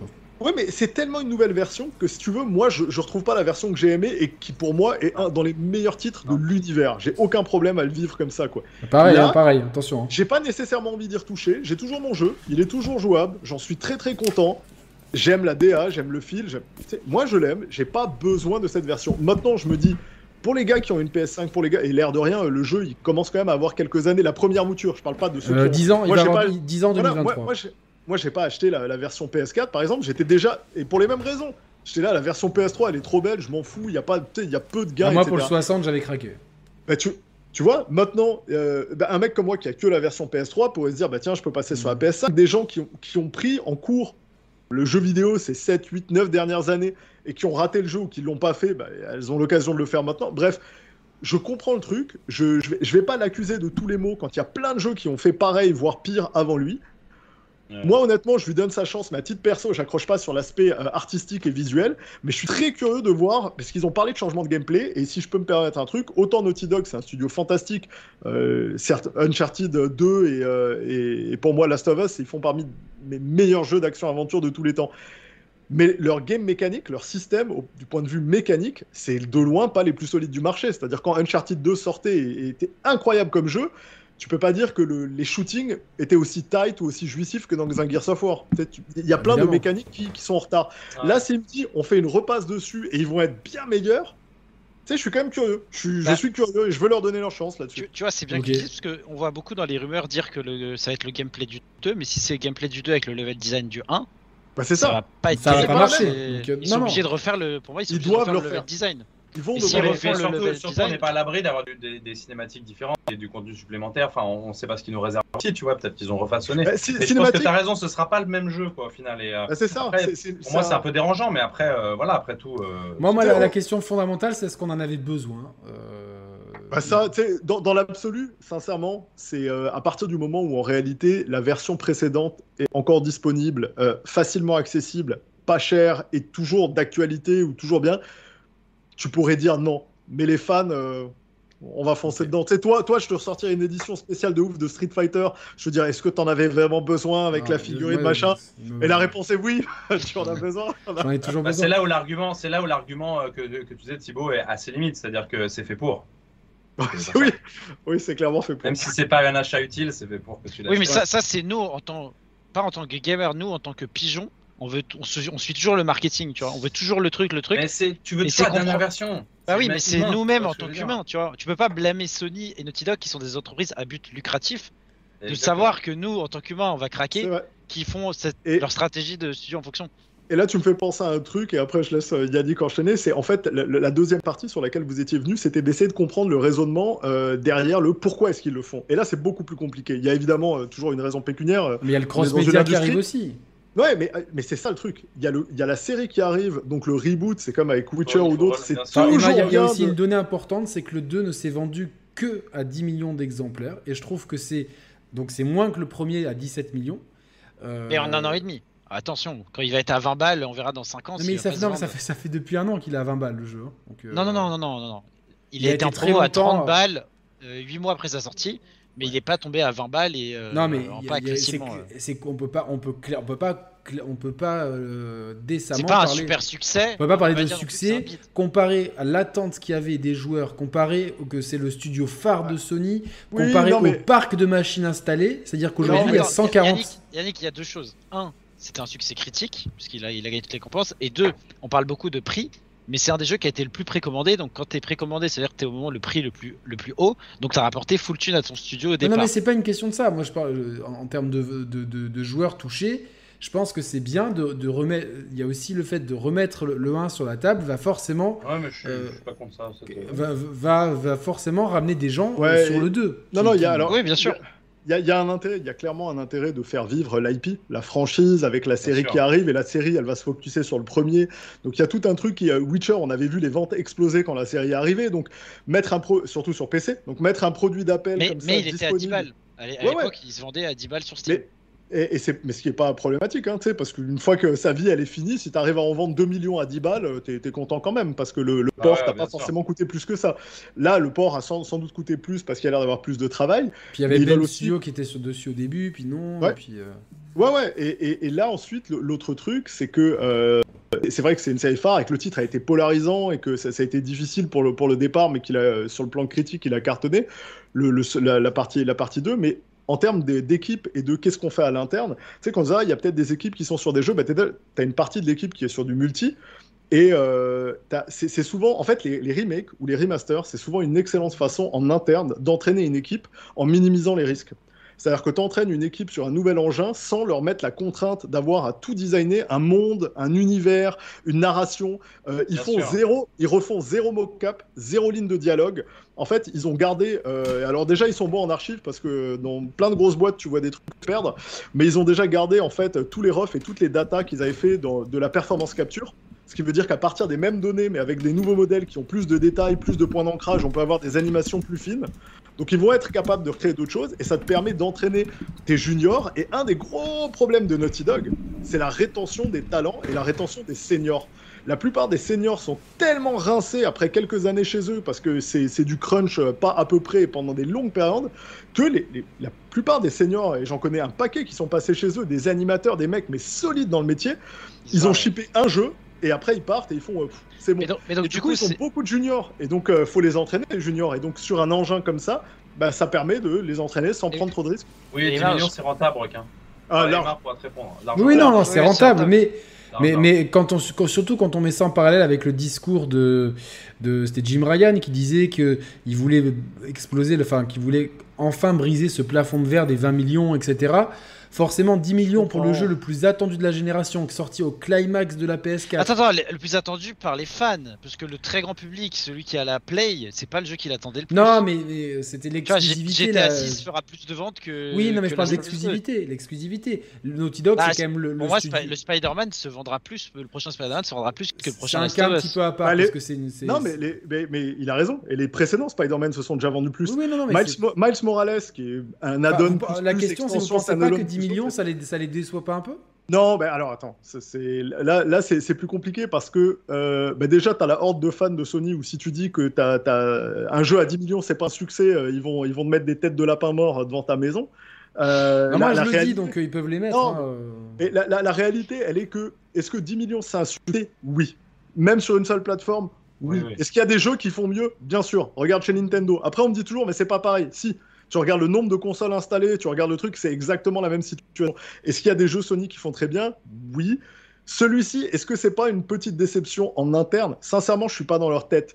Le seul truc que moi je constate de l'externe, et on sait tous que c'était des feintes et que Ben Studio, ça a été un problème relationnel entre la core team, le management et le management de Sony. Mais quand tu dégommes une équipe comme Ben Studio en disant je suis pas content des ventes que vous avez fait sur votre jeu Days Gone parce que c'est 9 millions et que derrière tu dis je suis super content des ventes que l'autre a fait passer 10 est-ce que, les 9 millions on sait que c'est vrai parce qu'on n'a pas eu les chiffres officiels. Ouais, écoute et, à, l'époque tu parles de problème relationnel mais il y avait aussi le souci que à sa sortie Days Gone s'est fait défoncer par la critique. Oui et on bah sait que Sony c'est peut-être un des studios qui regarde de plus l'accueil critique en tout cas des journalistes.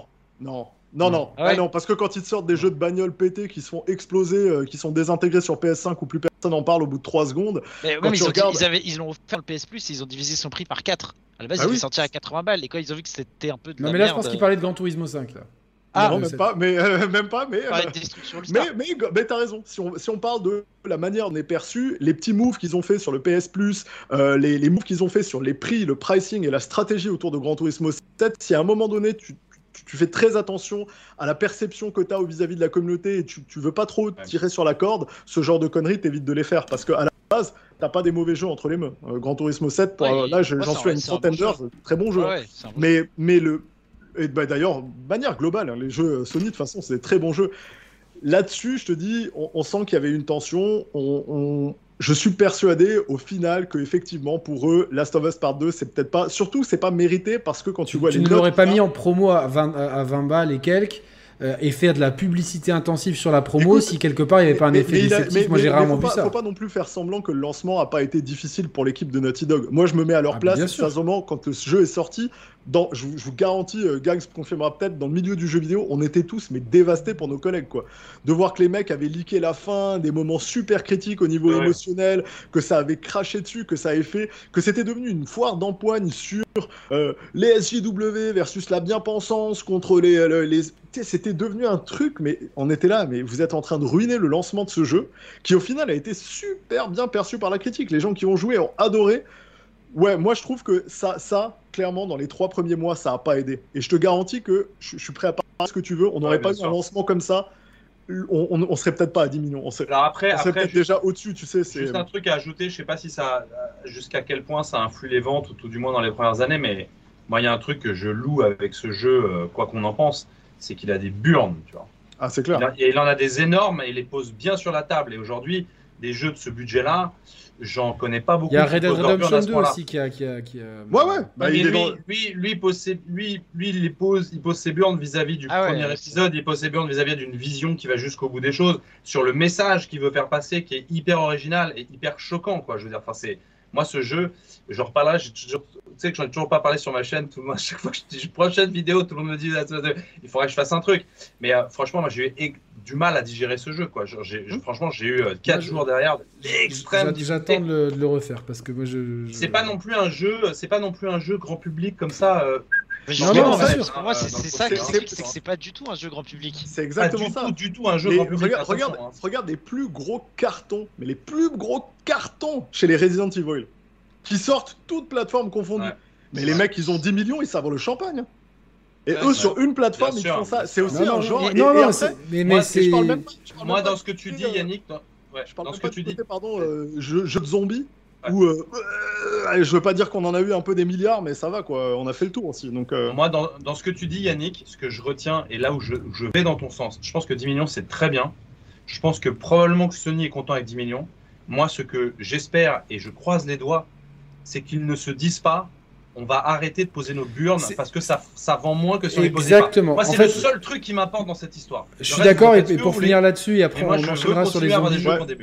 C'est-à-dire que moi, je trouve ça très triste, en fait, que triste sur un parc de 120 euh, PS4 plus 20 millions de PS5, donc sur un parc de 140 millions de machines, il n'y a qu'un possesseur sur 14 qui, est, qui a acheté le jeu. Ça, ça m'embête un petit peu, dans le sens que le signal que ça envoie, c'est bon, mais les jeux qui prennent des risques d'un point de vue euh, narratif, d'un point de vue. Euh, il y a d'énormes risques, bah, pas dans le gameplay. Narrativement, mais... narrativement, je sais pas si je me souviens d'un jeu qui prend autant de risques en termes de budget euh, depuis, bah, je, même peut-être même jamais en fait. Mais vraiment, c'est-à-dire Donc, voilà, loin. Allez, on enchaîne un petit peu comme ça. On peut je, juste, juste, je veux juste dire un truc là-dessus. Vas-y, moi, moi j'aurai un truc après aussi. C'est juste que tu, toi tu parles de ça, mais pour moi c'est pas un jeu grand public, vraiment. donc ça s'adresse pas aux 140 millions de possesseurs de PS5, non, mais, à moins de gens. Et c'est surtout que. tu mets ce budget-là. Euh. Non, mais évidemment, mais ça c'est euh, en termes de, commercial. Mais en termes de, de, retour joueur, c'est un des jeux, je crois, qui a eu le plus tôt de complétion des joueurs qui ont fini le jeu en entier. Et je pense que ça doit, ça doit prendre, être pris en compte aussi quand tu fais le jeu, c'est de savoir que les mecs qui ont acheté le jeu, tu peux le vendre à 40 millions si tu as 5% qui finissent le jeu, en fait, c'est-à-dire que ton jeu, il a, les, les, gens sont pas allés au bout du jeu. Là, le Last of Us 2, il y a, je crois, 55 ou 60% des joueurs qui l'ont fini terminé. Donc, en fait, si tu as 6 millions de personnes qui ont terminé sur les 10 millions, c'est peut-être beaucoup plus que n'importe quel jeu qui se vend à 40 millions. Non, c'est intéressant. Comme je, pense que ça va être pris en compte aussi dans. J'aurais bien, bien, aimé être, dans la tête ou en interne, parce qu'à mon avis, il y a forcément des mecs à Sony qui ont dû se dire Attendez, les gars, vous avez vu ce qu'ils sont en train de faire avec le budget et tout On va pas, on va pas lisser un peu quand même, parce que là, c'est un peu trash. Je pense qu'il y, a dû avoir des fights à un moment donné. Mais bon, moi, je, que, que ça continue, quoi. Il faut absolument que ça, continue. mais, mais, je pense que le Tinog, ils ont leur carte blanche. Hein. Bah oui, parce que ça vaut le coup avec un studio bah, comme ça. Neil Druckmann, heureusement. non, non, mais, mais ça, c'est une force de Sony. Hein. Vraiment, parce que quand t'as Kojima qui vient et qui te fait euh, Moi, j'aime un jeu, le mec, il marche. Mais euh, la Marave, c'est. Non, il marche. Il fait des ponts. et là, euh, ok, budget. Et en plus, on te prête l'engin de Horizon. Vas-y, éclate-toi. c'est. Prendre des tant mieux, mais tant mieux. Mais moi, mais non, mais justement, ils savent faire. Ils savent faire et je pense pas qu'ils vont arrêter. Bah, de toute façon, après, c'est ça aussi qui les différencie. Pour parler de zombies, il y a eu la conf euh, Capcom très vite fait. Euh, pour moi, ce que je retiens, c'est le gros désaveu en fait de Resident Evil 8 en fait dans, dans, ce hmm. qu'il est, puisque euh, ce qui aurait dû être Resident Evil 9 devient le DLC de Resident Evil 8. Ça, ça prouve qu'on a envie de se débarrasser de l'histoire d'Ethan qui de toute façon n'intéressait pas grand monde de, de base. Et c'est aussi le désaveu de la première personne puisque R8 devient jouable à la troisième personne et que le DLC ne sera pas jouable à la première personne. Donc en fait, c'est tout le travail sur ce qui devait être la trilogie 7, 8, 9. et ne voyez aucun euh, parallèle à faire avec euh, une série de George Lucas. Mais 7, 8, 9 devait être une trilogie. Au final, bon, comme euh, Rose, ça se passe en 2036, etc., je pense que le, le, Resident Evil 9 hypothétique se passera soit dans l'intervalle entre avec d'autres personnages, d'autres trucs, soit reviendra aux bases. En tout cas, des aveux pour la première personne euh, après, euh, pour ce DLC et euh, des aveux aussi peut-être pour la, la, trilogie Winters parce que j'ai l'impression qu'en interne ils se sont dit bon on, ne savait pas trop où on allait on est allé un peu en freestyle globalement moi je suis quand même content de, parce que j'ai envie de refaire RE8 mais pas la première personne j'ai envie de le faire à la troisième personne et j'ai quand même un peu d'appréhension pour ce DLC qui euh, qui a l'air de partir un peu en sucette. Euh, voilà, donc, euh, mais curieux quand même. Voilà, juste très rapidement. Après, on, passera. À... Bah oui, il y a eu du Street Fighter. Donc elle était bonne. Oui, après, après, franchement, oui, parce que c'était pareil, c'était court, et je m'attendais pas du tout à voir RE8 à la troisième personne. Je m'attendais pas du tout à, ce que le DLC se passe sur Rose. Moi, je m'attendais à un DLC euh, dans le village, justement, avec peut-être un, autre protagoniste euh, ou euh, un flashback, etc. Qu'on aille directement à Rose, ce que le jeu sous-entend, qui, qui, aurait pu vraiment devenir un arc narratif pour un neuvième épisode, etc. donc, avec les fans de Resident Evil, clairement, c'est ok, on en a terminé avec l'arc Ethan Winters, en fait, qui, qui, de toute façon était déjà, partait déjà bien en sucette dans tous les sens.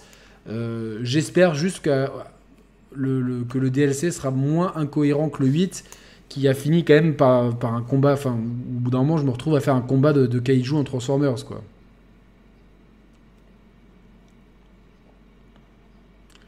Ah ben on va prendre on va prendre le développement de Resident Evil Revelations 3 et on va le greffer euh, comme ça et puis voilà donc.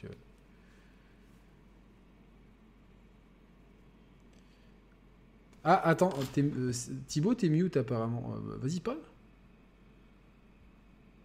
attends. Il y a du mute, je comprends pas pourquoi. Il y a Gags qui a disparu aussi, effectivement. Ah oui, en fait, c'est parce que le, son était sur Gags. Alors attends, je vais le mettre sur quelqu'un d'autre. Vous pouvez parler maintenant. Allez-y, allez-y. Ouais, juste pour, euh, pour le chat, je, demandais à Yannick s'il avait bien aimé la conf et c'est pour ça que Yannick parlait. Euh, voilà, donc euh, voilà. excusez-moi parce que en fait Gag s'est déconnecté et du coup le son, comme il y a une sortie de son pour les trois personnes sur, sur Skype, le son était sur Gags et comme il s'est déconnecté, ben, forcément il y avait plus de son. Voilà. Ah, donc, donc oui, bon, t'en penses quoi rapidement, Emar, de, de ça sur Resident Evil? Alors, bah, écoute, moi sur la, premièrement sur la conférence, en fait, le truc c'est que c'est typiquement le genre de conférence où je te dis que Capcom a été peut-être trop généreux avec les autres et du coup sa conférence elle a perdu en impact et en surprise parce qu'au final on nous annonce Dragon Dogma 2 hors conférence, on nous annonce Resident Evil 4 hors conférence, Street Fighter hors conférence. Donc quand tu arrives à leur conférence, finalement tu retiens surtout la nouveauté et la nouveauté c'est euh, faut être fan de Resident Evil quoi parce que c'est pas, page gratuite DLC ouais. Ah mais ils nous ont tartiné toute la conf de Resident Evil, il y a des nouvelles versions qui sortent, euh, le 8 on le refait de plein de manières différentes. Moi je pense que si là on parlait d'aveu justement de contre-performance, euh, là on en est peut-être ici. On, est peut-être rendu à ce niveau-là sur Resident Evil parce que bah, moi j'avais fait, euh, j'avais fait Village, j'ai pas fait le 8, il m'a pas fait envie. le 8 c'est Village donc... Le, le, la suite pardon... j'ai j'ai fait le précédent, celui le, premier où on introduisait Ethan en first person dans la maison. En VR, c'est ça euh, En VR, ouais. Et euh, celui-ci, je le trouvais cool bah, parce que VR. Et euh, je trouvais que ça revenait aux sources de l'horreur, les inspirations classiques, tu sais, le, slasher dans la maison, il y avait plein d'idées de mise en scène. Même si à la moitié, on, on, redevenait full action, hein, quasiment. C'est clair. Après, tu t'embrayais tu, sur un autre truc. Maintenant, je me suis dit, bon, ils l'ont fait une fois, ils s'en sont sortis. Quand ils ont voulu le refaire une deuxième fois, j'étais là, oh, on dirait un petit peu un, un RE4 du pauvre dans un village en version first person ça me parle moins, ça m'intéresse pas. Et je m'étais retapé euh, une vidéo sur l'histoire des Resident Evil et je me suis dit, ah, on est quand même parti loin euh, avec cette nouvelle trilogie par rapport à ce qu'est euh, Resident Evil, par rapport à Umbrella, par rapport au virus, par rapport aux mutations, par rapport... Là, d'un coup, tu sais, même si à la fin, ils essayent de raccrocher les trucs pour avoir un petit peu d'élégance dans ce qu'ils racontent, tu te retrouvais avec les loups-garous, les machins. On était dans un autre bestiaire, on était dans un truc qui était très, très, très différent. Presque un spin-off, en fait, de la série. Bah, quasiment, je pense que c'est spin-offé. Hein, mais moi, je pense qu'en termes de branding, si moi j'aurais eu un conseil à leur donner, c'est faites-en un spin-off. Hein. Faites-en un spin-off des Resident Evil qui sont rattachés à la série principale, qui continuent à rester en third person, et faites votre spin-off sur. Je crois qu'à la base, le 7, ça devait être un reboot, et puis que finalement, ils l'ont rebrandé en 7 parce que c'était plus vendeur, et ils ont un peu raccroché les wagons. Bah, tu, tu, vois, là, en fait, quand je vois, écoutez, le jour on l'a sorti, mais finalement, on se rend compte que bon, euh, vous avez quand même la vue à la troisième personne, donc on l'a remet, puis effectivement, le. Alors, je, je je suis pas au jus de tout ce qui s'est passé et de la longueur réelle du DLC sur Rose et du potentiel, mais c'est clair que c'est la graine qui se met à la fin de l'épisode précédent pour dire c'est vers ça qu'on va aller, ce qui maintenant interroge vachement sur la suite, effectivement. Est-ce qu'on va avoir une suite directe après le DLC de Rose? Est-ce qu'on va partir dans quelque chose complètement différent, à une autre époque, à un autre timing, où on fait revenir des personnages? On sait pas ce qui attend la suite de la saga, mais alors ce qui est certain, c'est qu'ils sont en train de d'utiliser mais à mort tout ce qui est sorti quoi. Euh, entre les remasters, les versions qui ressortent en avec une vue et. Et, et d'ailleurs, On est sur Voilà, une sortie par an hein, actuellement, Ouais. là, depuis 5 ans. et puis et puis quand tu regardes sur le même titre, sur tout village, t'as village qui sort, t'as le DLC qui sort, t'as la version VR qui sort, t'as la version third person qui t'es là, pff, les gars, euh, jusqu'au bout village quoi. On a vraiment envie de le faire gratter les les 2 3 4 millions qui il vont va, il va ressortir en VR, donc sur le PSVR 2 avec une très Ouais. bonne qualité. Donc, euh, Il a l'air ouais. ok. Euh, bon, sur le, la conf Summer Game Fest, euh, il y a eu énormément de choses, mais j'arrive à me rappeler. de- Il y a eu tellement de trucs, pareil, euh, de trucs de la. Bah, Il y a de eu le Last of Us, qu'on en a déjà parlé, Ouais. donc ça on peut euh, l'enlever. euh, Euh, on a eu. euh, Putain, on a eu quoi bah, tu vois, Enfin, regarde, tu vois, il y a tellement de jeux. euh, si tu Donc, parles- je, je pense que comme ça, on va pouvoir embrayer sur Starfield, euh, le deux- deuxième plat de Resistas. Alors, Gags, victime de son orage, il espère que sa connexion va revenir. Ah, merde, ok. Donc, euh, C'est vrai grande force à n'avait pas parlé dans, dans la conf Microsoft, mais euh, moi perso, il y a eu Diablo 4, donc j'avais un peu moins parlé à ce Oh moment-là. oui. Pour moi, en fait, c'est pour ça que je suis content de J'ai jamais joué à. Diablo, moi. Donc, C'est que euh, Diablo Oh. 4, on a, on a eu un gros focus de pas loin de 10 minutes, je crois, dont du gameplay, dont des. Ouais. Et franchement, ça a l'air, ça a l'air top. Ils ont pris la Ça bonne direction. cool. euh, Et la version Surtout- Mac de Village, c'est vrai, sur le chat de Davor. Donc, Oui, euh, ils sont même allés carrément. jusque-là, quoi. pour T'as raison. Mac Air. Version Mac, putain, elle est sauvage quoi. C'est- C'est c'est incroyable. J'attends la version Nokia 3310. Euh, Si. Les, les- les gars, juste, je reviens sur Summer Game Fest. Euh, Rappelez-vous, c'était la conférence où on a eu pendant une demi-heure des, des Survival Horror dans l'espace. Après, on Ah a ouais. eu une demi-heure de, de, sh- de shooter multijoueur euh, survie euh, crafting. Et après, on a eu pas mal de, de, de jeux en vrac. euh. Donc moi, dans les conférences, ce qu'il faut pas faire, euh, voilà, on, on a, on, a le, on a la totale. C'est super long, il y a des tonnes de jeux, on se rappelle pas de grand chose, et il y a un manque de variété. Et c'est pas variété au global, c'est qu'en fait, on a insisté, on a mis l'emphase tellement sur des jeux dans la même typologie que la vanne, le lendemain, c'était euh, j'espère que vous aimez avoir peur dans l'espace parce que euh, vous êtes parti Bah, pour... Alors, le euh, Peur dans l'espace, is the new Viking, qui était lui-même is the new zombie, quoi. Bah c'est ça. Et moi, honnêtement, ça me ça me dérange pas parce que j'aime les jeux d'horreur, j'aime les jeux dans l'espace. Dead Space, c'est fantastique. J'ai même l'impression, et ça fait mal, que Dead Space se fait éclipser par tous les autres jeux dans le même Bah, genre. Parce que, notamment Callisto Protocol qui fait. bah oui, fait- parce que par les anciens de, de- de Dead Space. Et, euh, et du coup, il- forcément, il fait Super Dead Space. Il fait même le Dead Space qu'on avait envie de faire. Donc je suis curieux de voir si, euh, si ça va vivre à la hauteur des, des ambitions que les mecs ont annoncées ou si, si ça va être un petit peu pétard mouillé. Mais c'est vrai que le, la- le bonheur qu'on avait de retrouver Dead Space, cet environnement, ce type de jeu, j'ai l'impression qu'il il vient, il a pris un méga coup parce que maintenant c'est ouais, ce sera cool. Et Dead Space, on sait que c'est une valeur sûre et que c'est un bon jeu, mais il y a tellement de nouveautés à découvrir. Tu vois, je, je sens que le, la typologie du jeu, elle, elle, a- elle va éclipser l'envie de refaire Et Dead si vous Space. là, voulez que les déjà mecs- faire un très bon jeu dans l'espace avec ça, il y a l'excellent Prey d'Arkane. Ah oui, fantastique. Ouais. Mais jeu. après, après Prey, c'est du Arkane. Donc, comme toujours. Oh, tiens, Arkane, en en parlant. Euh, Il y a super Redfall. truc justement sur les jeux Deathloop, euh, machin. Et puis maintenant, on est venu sur effectivement Redfall, on- on- qu'on a rapidement zappé. Arkane, ils ont un truc.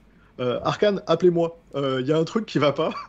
C'est euh, votre com. Autour de vos jeux, il y a un vrai truc qui fonctionne pas. Tous vos jeux, c'est des bombes. C'est des- Tous leurs jeux sont. Mais là. Redfall, il donne pas envie, hein, franchement. Mais non, non, Comme les marketing, mais comme Deathloop Mais- en fait. à chaque fois, exactement, chaque fois que le jeu sort, ils te vendent un truc. Quand tu vois le jeu sortir et les notes. alors, tu Est-ce que c'est Ah, eux ou c'est Bethesda qui gère la com?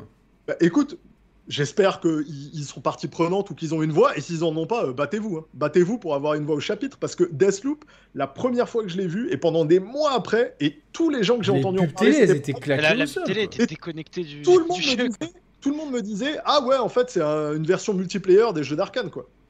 Et c'est vraiment ce que tout le monde a pensé. On s'est dit, c'est un multi d'un jeu La d'Arkane. pub, tu avais l'impression que c'était juste euh, euh, Colt Un- un contre V1. Johanna, quoi. Ouais, Mais oui. ça.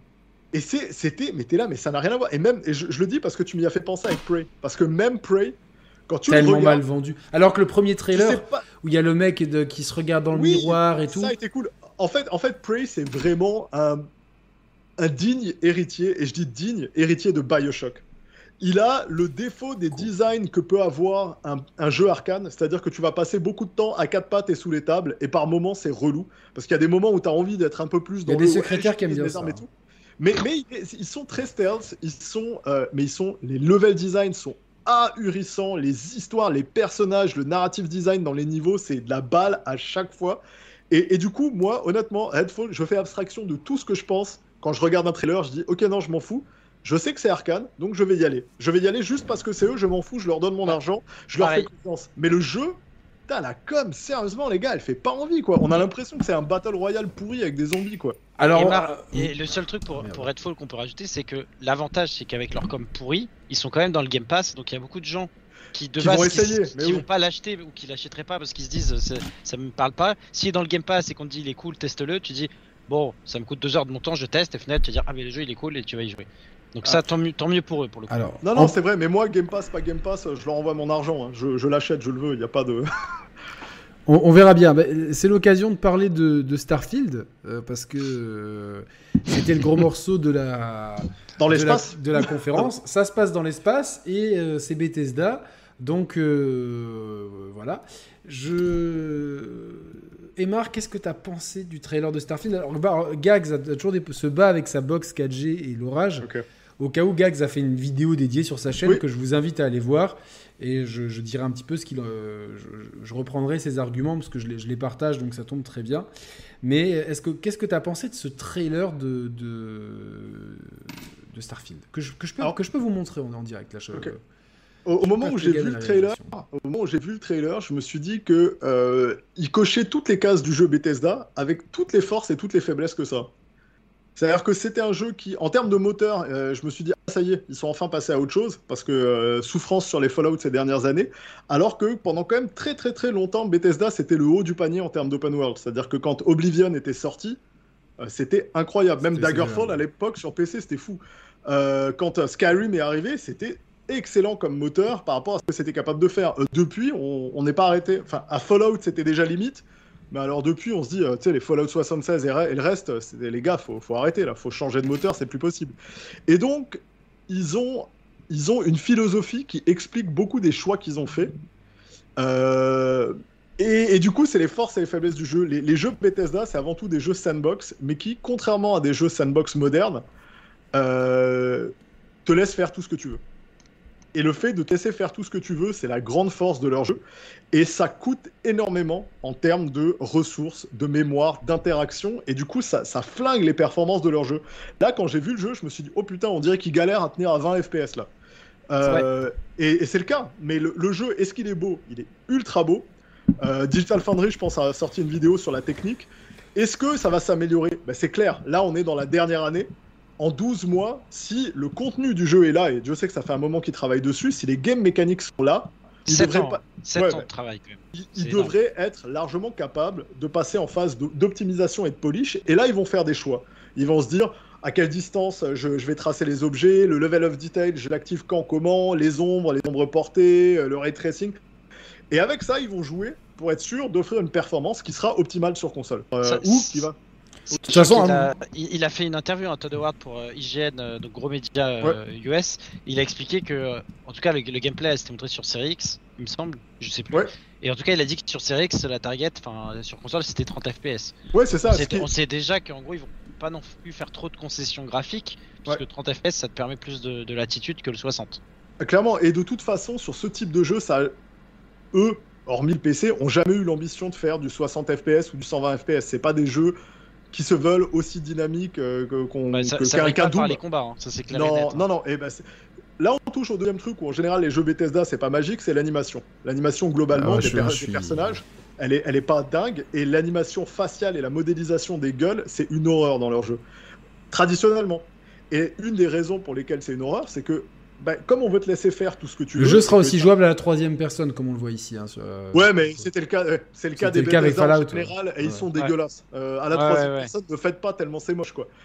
Le, truc, c'est que eux, euh, bah, comme ils, focus beaucoup plus sur des histoires dynamiques, sur le fait que toi, t'es le héros au centre du truc, que tu peux faire tout ce que tu veux avec les factions que tu veux, que c'est infini en termes de possibilités. Et là, on le voit avec les customisations, tous les trucs qu'ils mettent en place bah, c'est pas un système comme justement un euh, open world traditionnel, euh, comme on en voit aujourd'hui, dans lesquels on va mettre beaucoup plus d'amour sur le personnage principal, puisqu'il est déterminé, sur ses animes faciales, puisqu'on va pouvoir, avec des game directors, faire de la vraie réalisation. Et c'est pas que du champ contre champ, ça va vraiment être des mouvements de caméra dynamique, de la mocap avec les persos qui font des trucs.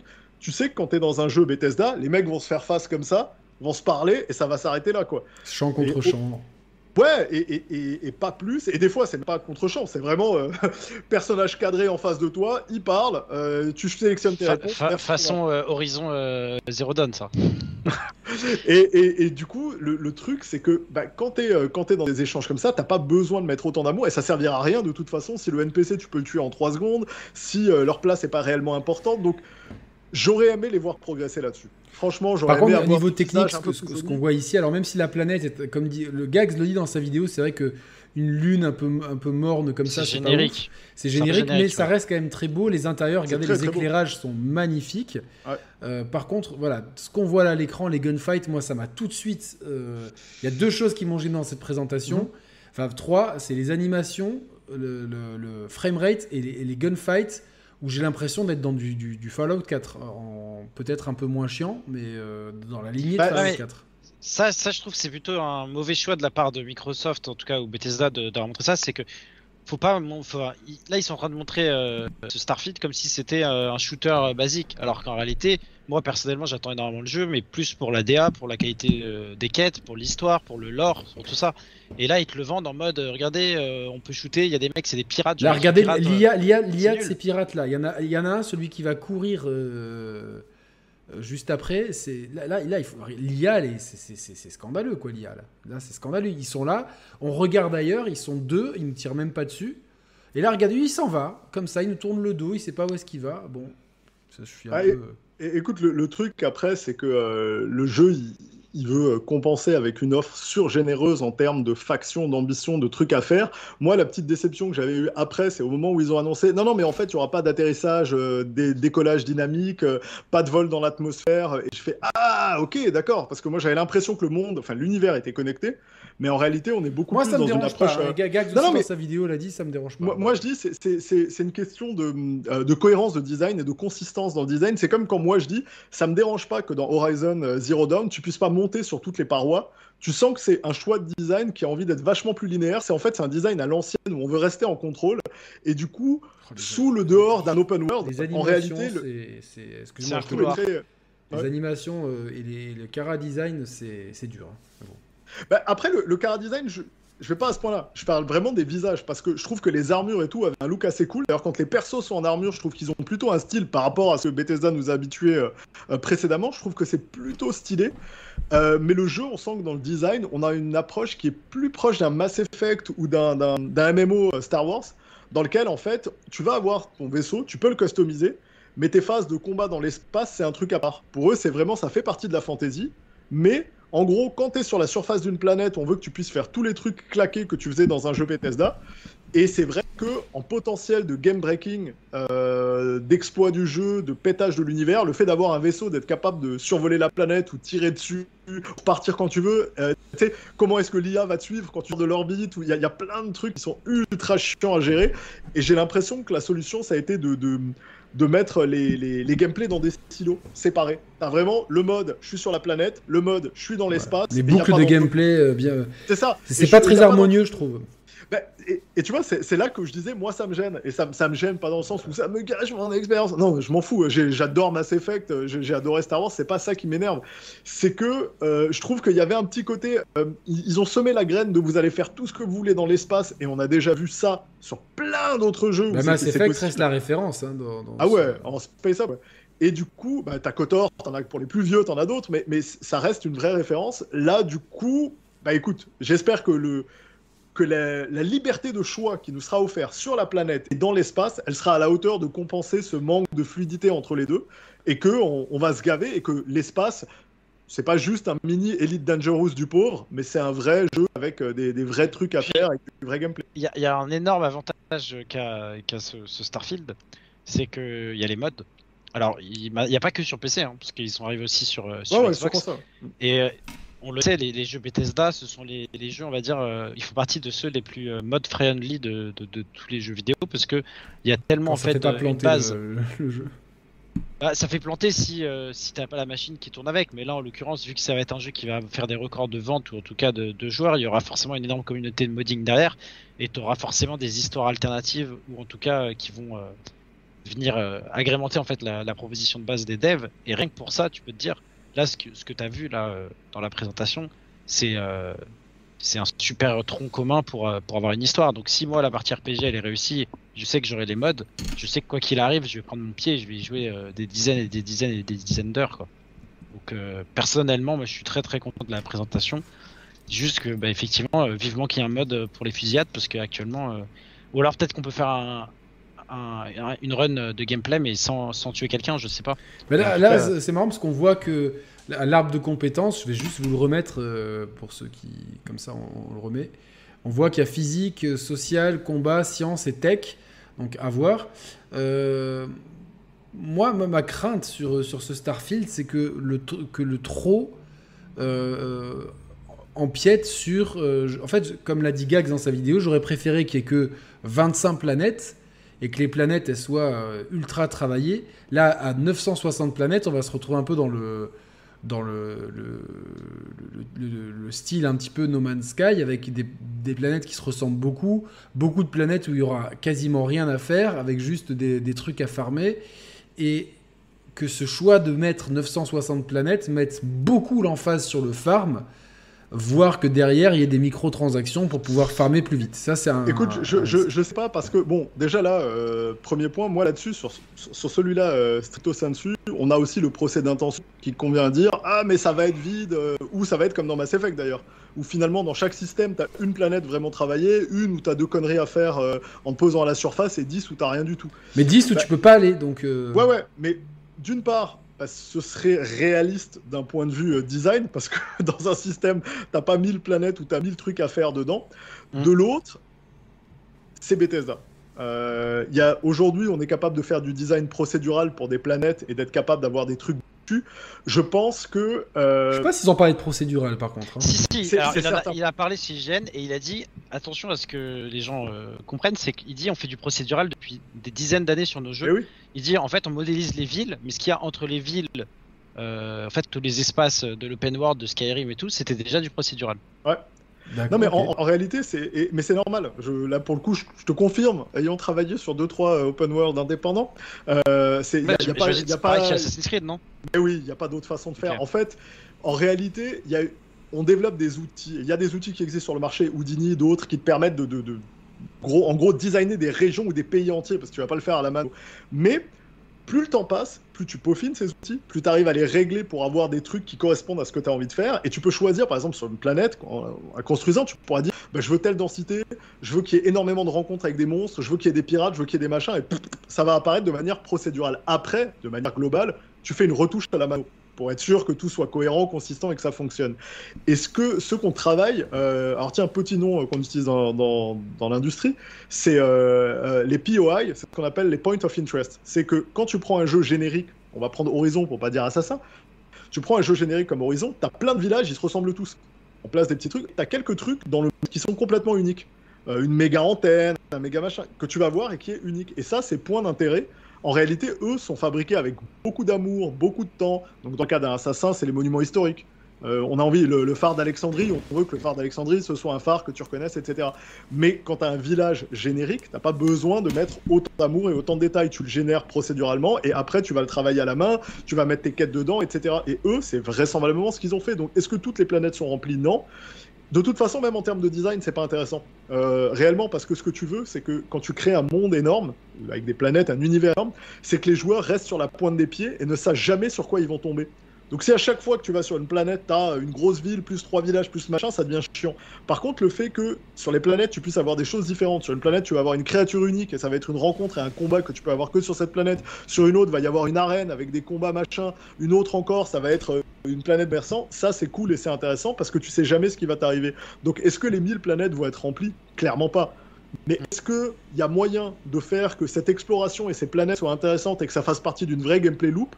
Pour moi, c'est ça qui va faire que Starfield va être un grand jeu ou un jeu euh, qu'on va oublier. hein. Moi, moi, moi- ratent là-dessus, euh, Si, si dans les quêtes ils te disent genre euh, tu dois aller chercher je dirais quoi une ressource rare pour une quête et qui te bat un système solaire et qui te donne aucune indication et que c'est à toi de trouver en gros la ville bien modélisée dans une des planètes mais qui donne aucune indication, là ça peut être clairement euh, top parce que tu ça vas peut être très chiant aussi, hein, ça- sur pour ceux qui manquent de temps. C'est très euh. dur. Ouais, ouais, non, non, mais c'est Enfin, Ça difficile va à doser quoi, mais euh, Ouais, voilà, c'est difficile à balancer, mais, mais moi, ce que je, je redis vraiment, Yannick, c'est il y a moyen de faire que ce soit intéressant, qu'il y ait des, du contenu, et pas forcément du contenu énorme ou en quantité, du contenu unique ou du contenu qui fasse plaisir et qui, qui fasse que l'exploration spatiale en elle-même, ce soit un vrai, un vrai design intéressant. Et il y a aussi moyen effectivement de complètement le planter en ayant des planètes cailloux qui servent à rien, avec euh, rien à faire dessus. Et, Comme on euh, voit à des l'écran, là. et et, et, euh, trois planètes sur lesquelles tu as des trucs à faire dans chaque système. Et ça, pour moi, hein, ce serait un gros ratage parce que ce qu'on attendait d'un Skyrim ou d'autres jeux, tu sais, c'est la, liberté totale, l'exploration, le fait de te prendre pour un aventurier. Tu tombes sur une grotte, tu savais pas qu'elle était là, tu tu la découvres, tu rentres, tu fais des trucs. Et il y a toujours eu dans les Bethesda une bonne densité. Et depuis Oblivion, il la travaille pour que ce soit. D'ailleurs, d'Oblivion, c'était même trop pacté. Tu faisais 20 mètres euh, caverne, 20 mètres un autre truc. Mais il y avait toujours de quoi faire et toujours de quoi faire des trucs intéressants. Et tu, tu peux vite passer des centaines d'heures dedans. J'espère que ils vont appliquer cette philosophie avec des nouvelles technos à une échelle plus vaste. Et là, ce sera vraiment un énorme jeu. C'est surtout que sur niveau exploration, il y a eu un petit jeu indé de chez Nintendo qui s'appelle Zelda euh, qui est sorti et qui a un peu redistribué toutes les cartes. Et maintenant, si tu sors euh, un Skyrim euh, actuellement, euh, niveau exploration, tu passes un peu pour. Bah, c'est- Pour c'est- du Zel- jeu, Zel- Zelda, ouais, avait ce, ce feeling en tout cas de, de, de mettre beaucoup moins d'indications dans l'exploration et l'aventure. On, on l'a ressenti dans Elden Ring aussi. Et euh, finalement, il y avait un- une vraie récompense à la Ouais, découverte. t'es- t'explorais parce que t'avais toujours des points of mais sans vraiment te les mettre, et c'était à toi de les découvrir. donc, Bah, en fait, ils le, ils le faisaient bien. Ils ont repris, euh, eux-mêmes disaient quand ils l'ont designé, euh, on jouait beaucoup à Far Cry, euh, nous, le système des tours avec la synchronisation et nanana, on l'avait vu ailleurs. Mais ils ont une façon de designer le monde sur le, le- le point de vue, sur, le, sur en fait la, la portée à laquelle tu peux voir les choses, les petites tours qui se détachent, les machins dans le décor, qui est vraiment inspirante et qui a, qui a été ré- réutilisée. hein. Il y a plein de jeux qui le reprennent et qui le font super bien. Et aujourd'hui, bah, on attend une tech moderne, et c'est peut-être un peu la crainte avec un Starfield, et c'est un peu la crainte que j'ai toujours avec des jeux qui sont en développement depuis trop longtemps. Red Dead en faisait partie, je trouve que Red Dead 2 est exceptionnel, c'est un jeu fantastique sur plein de trucs, mais certains des éléments de design sont datés et juste, ils sont jusqu'au boutiste, ils sont dans leur délire et ils y vont à fond, mais il y a des trucs où tu te dis, je pense pas que le jeu aurait perdu en qualité en ayant des, des petits trucs de luxe de vie pour les gamers et en le rendant un peu plus fluide par endroit. Et eux, j'ai un peu peur parce que le dev a été très long. J'espère que ça va, ça va être inspiré en termes de découverte et d'exploration de, bah, des derniers jeux, plutôt que de revenir à un truc Mais à j'ai avec- une question là-dessus parce que moi, en fait, euh, j'avoue, je suis vraiment très hypé par le jeu. Euh, parce que je, bah, pareil, fan de, de- de Space Opera à fond, Battlestar Galactica, Star Wars, euh, Mass Effect. tout ce qui bouge. Voilà. Voilà, et voilà, non, mais c'est vraiment. euh, Hmm. C'est limite un rêve. Et du coup, je me suis rendu compte que j'avais jamais fait No Man's Sky et je l'ai pris sur le, le Game Ah Pass. Et je vais, je vais y faire, je pense, cette semaine, je vais, je vais jeter un Ah, là-dessus. c'est cool. Et, et- mais en fait, moi, ce qui va me driver, parce que clairement, de, de- de ce que je vois là, l'exploration, comme on- tu, tu l'as très bien dit, ça peut vite être à qui tout double. C'est-à-dire que si c'est des cailloux génériques que tu dois fouiller pendant un quart d'heure pour juste trouver un champignon rare pour une quête, etc., ça, ça va pas être très intéressant. Et, et dans ces cas-là, tu vois, la profusion de planètes va devenir plus asphyxiante pour le ouais. joueur. euh, plus, euh, plutôt qu'intéressante. Donc globalement, moi, euh, de ce que j'ai vu des gunfights et de, de- de ce que je connais de Bethesda, c'est pas cette boucle de gameplay là qui va, qui va me motiver. Par contre, tout, tout le côté personnalisation et vivre l'aventure sur mesure, oui, mais ça va. Pour moi, il y a un moteur derrière tout ça qui va, qui va être primordial, c'est la qualité de l'histoire principale. Ouais. Est-ce que l'histoire principale va être catchy? Tu vois, par exemple, dans Mass Effect, t'es direct dans un truc qui est ultra catchy. Euh, t'as tout de suite envie de savoir et dans les trois épisodes, t'as jamais, t'as aucun temps mort, tout est intéressant, tout est ultra bien ficelé. Enfin, le deuxième reste une- une- un chef-d'œuvre absolu de- en termes d'écriture, de personnages, de lieux et tout. Ce qui est génial parce qu'il est sur un archétype euh, narratif qui est celui des douze salopards. euh, Et complètement. qui, qui marche aussi sur le premier film Avengers, qui est euh, va recruter une équipe et chaque chapitre c'est un nouveau membre de l'équipe qui rentre. On le met la lumière sur lui, on le rend super cool et intéressant et euh, Non, mais puis il y Et a les les choix et tout ça, Ouais. c'est clair. Mais, mais, mais en fait, dès le début, en plus, tu es impliqué puisqu'on te dit euh, ça se passe euh, en telle année et on te donne une chronologie par rapport à aujourd'hui sur la conquête Mhm. spatiale, etc. Ouais. Donc tu arrives à, à rapidement faire ça. Là, euh, j'aimerais savoir. J'espère que tu vois, on aura un truc un peu similaire pour nous donner un peu de contexte. Ah, Après, c'est Bethesda, hein, donc ça, ils ont l'habitude justement de faire Bah, vivre un gros truc, une grosse histoire. En Oui, mais cas, des moi, fois, c'est- les histoires, elles sont là-dessus pas forcément attends, toujours. Ouais, les- les, les, les, Fall- les Fallout sont pas. Euh, c'est honnêtement, euh, alors avis perso, hein, leur meilleur, le meilleur Fallout, c'est New Vegas, New et c'est Vegas, pas eux, c'est Obsidian. c'est- c'est Obsidian qui l'a fait, ouais, c'est ça. donc. Et euh, par ça, contre, euh, par contre, Skyrim, masterclass, euh, des quêtes de ouf, euh, truc excellent. Là, je dirais, écoute, je sais pas si t'as fait le jeu. Attends, c'est Outer Wild, je crois qu'il s'appelle, qui est justement d'Obsidian. The Outer World. Outer Outer c'est le jeu indé euh, Ah oui. de conquête spatiale qui est top aussi, mais C'est vrai, ouais, qui est l'autre. Euh, et du coup, je sais pas si tu l'as joué, mais euh, Yannick, je, je te conseille de l'essayer parce que c'est vraiment. il Lequel est sorti dans le Game Pass en 2019 ou 2020. je sais Le- Ouais. Lequel, pardon, je. The Outer World. Ah, mais c'est pas celui où. euh, Parce qu'il y en a deux. Euh, moi, Ouais, genre, c'est- celui où. Non, celui non, où il y, t'as- a- il y en a un. Il y en a Non, non, mais il y en a deux The qui ont un Outer titre World. similaire. Oui, Ouais, il y a Outer Wild et The Outer et World. Outer Moi, Wild, celui- moi jeu j'ai fait, j'en ai fait un où t'as une boucle de gameplay de 23 minutes. Outer Non, Wild. c'est ah, ça, c'est Outer Wild, ouais. Et en fait. The Outer World, c'est vraiment, c'est un Obsidian, et c'est vraiment Fallout New Vegas dans l'espace. Ah, d'accord. Ouais. Je, je peux rien dire de plus pour le vendre. C'est le même moteur. euh, Il y a beaucoup de variétés. Tu explores un certain nombre de planètes. Il y a l'humour de New Vegas complètement claqué. Euh, c'est ultra drôle.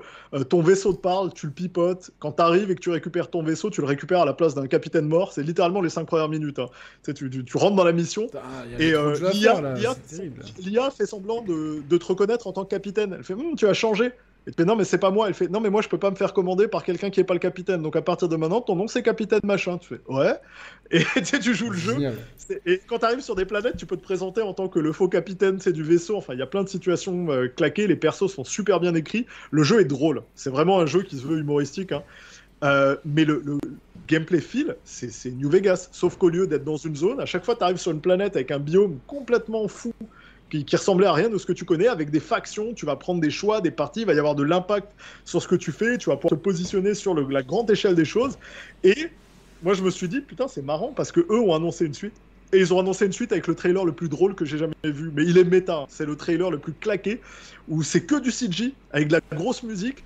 Et en fait, le narrateur ne fait que décrire ce que c'est qu'un trailer marketing en disant Et là, on envoie la musique. Là, on voit le personnage de dos parce qu'on n'a aucun modèle de toute façon et qu'on sait pas ce que ça va être. Et il te balance tous les trucs de comment tu fais un trailer en disant ça arrive normalement. Et il te balance la date. C'est super drôle. Donc, ça montre que les mecs ont encore la vista. Et j'ai toujours trouvé ça marrant que Microsoft soit et sur Starfield et sur celui-là qui sont littéralement dans le même Ah. genre. Sauf que là, Starfield a l'air de vouloir lui partir sur un truc euh, ultra ambitieux et sérieux. Bah, c'est leur, c'est leur, c'est leur, euh, C'est pas le même budget aussi. c'est le- Ah, leur pas- cartouche absolue. Ça, c'est le plus, Eh oui. je pense, c'est le jeu le plus ambitieux de l'histoire de Microsoft aujourd'hui, c'est leur plus gros, c'est le plus gros Bethesda, donc c'est le Skyrim-like de l'espace, et je trouve ça cool parce que du coup, je te dis, essaye ce jeu parce que lui se positionne comme le petit frère euh, de la famille, euh, sais, qui a pas le même budget ni le même amour, mais qui euh, transpire la passion, quoi. Tu joues avec, tu, enfin, moi j'ai vraiment rigolé, j'ai passé un super moment dessus. J'étais étonné qu'il soit pas plus mis en avant. Parce que du coup, si t'aimes Fallout, sincèrement, tu prends Mais- tous les derniers Fallout et tu prends celui-là, il est meilleur. hein. À, à- à l'époque, hein, je me rappelle qu'il avait une énorme euh, visibilité parce que c'était euh, Il est même sorti sur Switch. après le rachat Ouais. de Obsidian par Microsoft. Exactement. Et euh, moi, je l'avais fait à sa sortie donc sur le sur le Game Pass. T'as aimé Ouais, je sais que- hein. Moi j'avais bien aimé. Alors c'était euh, contrairement à Emar, je, je le placerai pas au niveau de Fallout New Vegas, mais c'était un très bon jeu. Et en l'occurrence, euh, je vais jouer aux, deux quand il va sortir. Et je sais que on parlait euh, juste un petit parallèle avec les conférences, les insiders, les leaks et tout. Le nombre de personnes qui s'inventent un euh, Fallout New Vegas 2 qui va être développé par Obsidian juste parce que Microsoft possède les deux studios qui ont l'IP de Fallout et celui qui a fait New Vegas. Et du coup, forcément, t'as des gens, ils s'attendaient à avoir ça à la conférence euh, Ah. Microsoft. Et Bon, allez, on, revient sur les attentes, hein, mais euh, Ouais, mais, mais tu vois, en fait, pour le coup, euh, je disais par, par contre, je dis pas que le jeu est meilleur que New Vegas, je dis qu'il est meilleur que tous les autres Fallout à part New Vegas. Oui, parce que les Fallout euh, 3, Fallout 4 et. Ah non, il n'y a pas eu de 5. 76, 76. c'est- c'est différent, mais parce qu'ils ont tous été euh, plus targetés comme des RPG, mais plus comme des jeux en mode euh, mec, euh, les bombes atomiques c'est fun et tout. euh, C'est viens, ça, on fait on ça. Tu passes à côté de, Wow. de- message. Juste les gars, je, fais une petite parenthèse, on est, on est, on est 604 en live, c'est incroyable. Merci à tous, c'est vraiment incroyable. Euh, J'espère moi que l'histoire elle sera pas cheesy. Là, genre, je- de ce qu'on a vu, il y a une histoire d'artefacts, etc. Euh, J'espère que ça sera bien raconté et que on, on- on arrivera à bien. Tu vois, dans Mass Effect, on arrive tout de suite à, à s'impliquer puisque on est les terriens, tu vois. Et quand, quand tu es dans un truc dans l'espace, si moi on me dit je suis la civilisation machin, je vais avoir plus de mal à m'impliquer que si on me dit oui, on est les terriens, on a conquis, tu vois, bah, qu'ils fassent un peu un rétrospective Mm. à la Mass Effect, que c'est, c'est- c'est- ça- on leur en voudra pas, tu vois. C'est beaucoup plus facile de, de- de s'identifier en fait dans, dans- dans ces cas-là. Et cette histoire d'artefact avec après le marchand qui te dit oui, euh, euh, j'ai eu ce truc-là par un type, je sens déjà venir le coup que le marchand me dise bon, par contre, l'artefact, si tu le veux là, moi j'ai, j'ai 10 missions pour toi à faire, il faut que tu ailles me chercher un champignon sur ta. Ça, ce serait le piège en fait. Ouais. Ça, ce serait dommage. Je pense Ouais, vont. c'est- ça, ça, c'est le, le MacGuffin, c'est un peu un classique dans l'écriture, mais Bien mais sûr. ouais. c'est pas, c'est pas forcément là-dessus que Bethesda brille. hein. Euh, Le scénar in fine de Skyrim, pas forcément incroyable. J'ai jamais euh, fini. Skyrim en plus. Hein. Ah, et c'est pas forcément le truc le plus incroyable. Par contre, les, his- les histoires dans l'histoire, les histoires de factions, de la confrérie des assassins, de... alors là, t'as de l'écriture mais solide. C'est la, la guilde Et- des bardes est super drôle. Enfin, tu sais, t'as Les, les vraiment Point des of Interest, t'en parlais dans les Ouais. assassins. Là, pour le coup, Bethesda, les Point of Interest de tous leurs jeux, c'est c'est- c'est- c'est très costaud. Hein. C'est Ouais. c'est ce Ah qui oui, va te permettre de, de- Tu vois, Yannick, ça se trouve, l'histoire sera, sera de la merde. hein. Ça va être va chercher l'artefact perdu euh, de la civilisation. Et arrêtez, toi, tu vas, tu vas nous dire dans. dans- quand le jeu sortira d'ici un an, tu nous diras euh, Putain, les gars, ça fait 30 heures, euh, j'ai customisé mon vaisseau. J'espère, j'espère. Et, et en fait, l'histoire principale, tu la mettras au second plan parce que c'est pas important. Mais c'est ça la force des Bethesda, c'est qu'en fait, on, on- nous on avait un, un terme dessus, on, on parlait de, de machine à anecdote, en fait, d'usine à anecdote. C'est des, c'est parce que quand on va y jouer, on va faire des trucs tellement différents, on va rejoindre des guildes, des factions, des personnages, tuer des gars qui ont rien à voir, qu'au bout de 30 heures de jeu, si on se fait un débrief tous ensemble, on n'aura pas les mêmes histoires. On va se raconter Je des trucs pas, de ouais. ouf qui nous sont arrivés, et c'est ce qui est génial dans ces jeux, c'est qu'en fait, c'est euh, c'est pas tant l'excuse narrative euh, que, que le voyage en fait. Et le voyage est génial parce qu'il est à nous et on fait ce qu'on veut dedans et que c'est à l'opposé total bah, des JRPG qui sont géniales sur les histoires qu'ils arrivent à raconter parce que justement on adhère aux personnages et à ce qui leur arrive. Là-dessus, ce qui est cool, c'est la liberté qu'on te donne et le fait que tu vas pouvoir faire tout ce que tu veux. Donc euh, ça reste le, fantasme ultime dans l'espace, quoi, c'est clair. Ouais, moi, C'est ouais, ça. c'est c'est vrai qu'il y, y a un côté fantasmé, mais moi, si j'ai. euh, si j'ai. euh, comment ça s'appelle euh, Franchement, tout ce que le jeu montre, et même les, les, les dogfights ont l'air impressionnants. Ouais. Gags notait dans sa vidéo que les explosions, comme on voit là, elles sont absolument fabuleuses. Elles sont magnifiques, quoi. Alors que les explosions du jetpack du pauvre, du pauvre Pecno qu'on tue euh, ne sont, euh, ne sont- sur, sur la terre ferme ne sont pas ouf. Mais voilà, ce côté exploration, ce côté euh, voyage, et, puis même la réalisation, même si c'est en 30 FPS, les effets de lumière sont magnifiques. Euh, franchement, c'est- beau. Bah, un- on peut le dire, hein, c'est un gros jeu next-gen pour le coup. Ah oui, Ah oui, là, c'est clairement un jeu, ça tombe pas sur euh, Xbox One, c'est c'est clair. c'est- Non, mais c'est c'est un jeu qui va mettre des machines à nous, ça on le sait, on le sait déjà. Et encore une fois, encore d'autant plus que il y a des tonnes de systèmes qui sont imbriqués, qui sont impliqués dedans. Et euh, faire un- un- une belle vidéo cinématique en sur Unreal Engine et faire un jeu qui gère euh, la physique, des IA, qui est capable de gérer des multiples embranchements scénaristiques. Tu tues un mec, le scénario existe plus. C'est pas pareil, ça prend pas les mêmes ressources. C'est euh, là, c'est très très costaud ce qu'ils sont en train de C'est- préparer. C'est pour ça, juste on va, parce que ça va, ça va rentrer dans le débat forcément un jour ou l'autre. C'est pour ça que je trouve ça dommage de le comparer à des AAA euh, actuels qui sont sortis ou qui vont sortir, parce qu'en fait, ce jeu c'est pas juste euh, un jeu couloir ou un truc, c'est vraiment pas un jeu à système, parce que c'est pas quand même, c'est pas un, un arcane, mais comme tu le dis, c'est au niveau des embranchements scénaristiques, t'as aucun jeu actuellement, à part peut-être des Quantic Dream, mais c'est encore vraiment sur rail. Mais eux, eux, les, les embranchements, ambition. c'est- ils ont que ça, c'est la mécanique C'est de ça. base, l'embranchement. Là, là, là, vraiment, on parle L'embranchement fait partie d'un système C'est euh, ça. plus global, quoi. Oui, puis le, le- le- tu sais, le, les possibilités qu'on offre euh, aux, termes- aux joueurs, c'est-à-dire que on n'est pas dans un open world justement qui va te dire ah non mais en fait ces parois tu peux pas les monter parce que je veux que tu rentres dans la base par cet endroit-là. On n'est pas non plus dans un open world qui est en termes de design très classique. Et alors je, vais vous raconter un type de mission qui maintenant sort la vie, mais qui est classique dans les open world et vous allez le voir dans tous les open world de l'univers. Il y a un moment donné, tu vas faire une mission et on va te couper de plein de possibilités que tu as dans le monde ouvert. On va te dire, si tu te fais repérer, on consonne l'alarme, la mission est ratée. Si tu utilises ta smoke bomb, la mission est ratée. Si tu tires avec tel arc, Attends, attends, J'ai joué, j'ai joué à un jeu euh, ce matin où euh, un certain Lambert m'a dit Fischer, si tu tues quelqu'un, j'annule la mission. Bon, et, et là encore, tu es dans un jeu stealth, ce qui pour le coup est différent parce qu'il était euh, plus dirigiste. Mais quand tu vas Mais dans un jeu c'est bien. Mais quand tu vas, mais voilà, c'est très différent. Mais quand tu vas dans un jeu open world, c'est vrai que ça crée des frustrations parce qu'on te donne toute une série d'outils en termes de gameplay et on te lance dans une mission, on te dit pop, pop, pop, on coupe tout cela tu vas aller là, et là tu sens que le designer il veut rester en contrôle de ce que tu vas faire dans la mission et qu'il a littéralement peur de comment tu pourrais casser le jeu ou la mission en faisant des trucs qui sont pas prévus. Tu sais, en contournant. Là où Breath euh, of the Wild a complètement excellé euh, Ah, sur ce point-là. Bethesda, Ah oui, parce que, euh, oui, Bethesda, mais- eux, ils s'en battent la race. Bethesda, ils te disent, mais tu fais ce que tu veux. Si t'as envie de cheeser la mission en trouvant un angle de pute où tu vas tirer des flèches dans l'œil du dragon, mais ga- gâte-toi, quoi. Ça- non mais Si ça c'est envie- appréciable chez eux. Dans Fallout 4, il y avait plein de trucs comme ça où tu Mais- pouvais expérimenter. euh, Et, et je, le- et je le maintiens, ça, ça bouffe un milliard de fois plus de ressources parce que t'es pas en train de désactiver les trois quarts de système et lancer une mission sur elle, mais même les Rockstar. Le nombre de missions Rockstar où on te dit maintenant t'es dans la voiture, tu fais ça, t'as pas le droit de faire ça, pas le droit de faire ça, pas le droit de faire ça, ça fonctionne comme ça, tu suis le mec, tu le lâches pas, tu trucs, tu dis bah, ça c'est parce que le designer veut être en contrôle, il veut être sûr que les trucs arrivent quand lui il les a scriptés pour que tu, tu suives l'histoire et que l'aventure elle progresse. Là où la philosophie de design, et je dis pas que c'est pas bien, hein, j'adore ces jeux, mais la philosophie de design d'un Bethesda, elle va à l'encontre de ça. Elle te dit, je m'en bats les couilles. Quitte à ce que Je des fais- fois on ait des situations Mais de bugs. Il y, a- il y aura, il y aura, mais alors là, je te l'annonce. Il va y avoir des compiles de bugs monstrueuses à sa sortie et c'est normal. C'est sûr et certain. Alors, j'ai une question là-dessus. Est-ce que, contrôle. est-ce que, est-ce que le fait que Microsoft soit derrière, est-ce que le, le- tout, enfin, quand tu achètes Bethesda, tu sais que tu achètes une usine à bugs. Euh, tu le sais. C'est C'est la clair. Est-ce que euh, Microsoft, ils ont pas dit pop, pop, pop. Par contre, on, on met un- on, on alloue un peu plus de trucs, mais on veut éviter les bad buzz un maximum à la sortie. Est-ce que tu penses qu'on aura peut-être un peu plus de polish vu qu'il y a Microsoft derrière? Sincèrement, oui. C'est Sincèrement, c'est oui, pour je- ça je- qu'il a été reporté, non Oui, je fais je- comme Gaël, je c'est- me c'est- recoiffe. C'est assez, c'est assez probable que ce soit le cas, sincèrement, que Microsoft. En fait, si tu le sors au milieu d'un parterre de 25 autres jeux, c'est pas nécessaire parce que tu sais que les gens vont kiffer le contenu qui va être génial et euh, vont dire bah c'est du Bethesda, c'est normal et tout.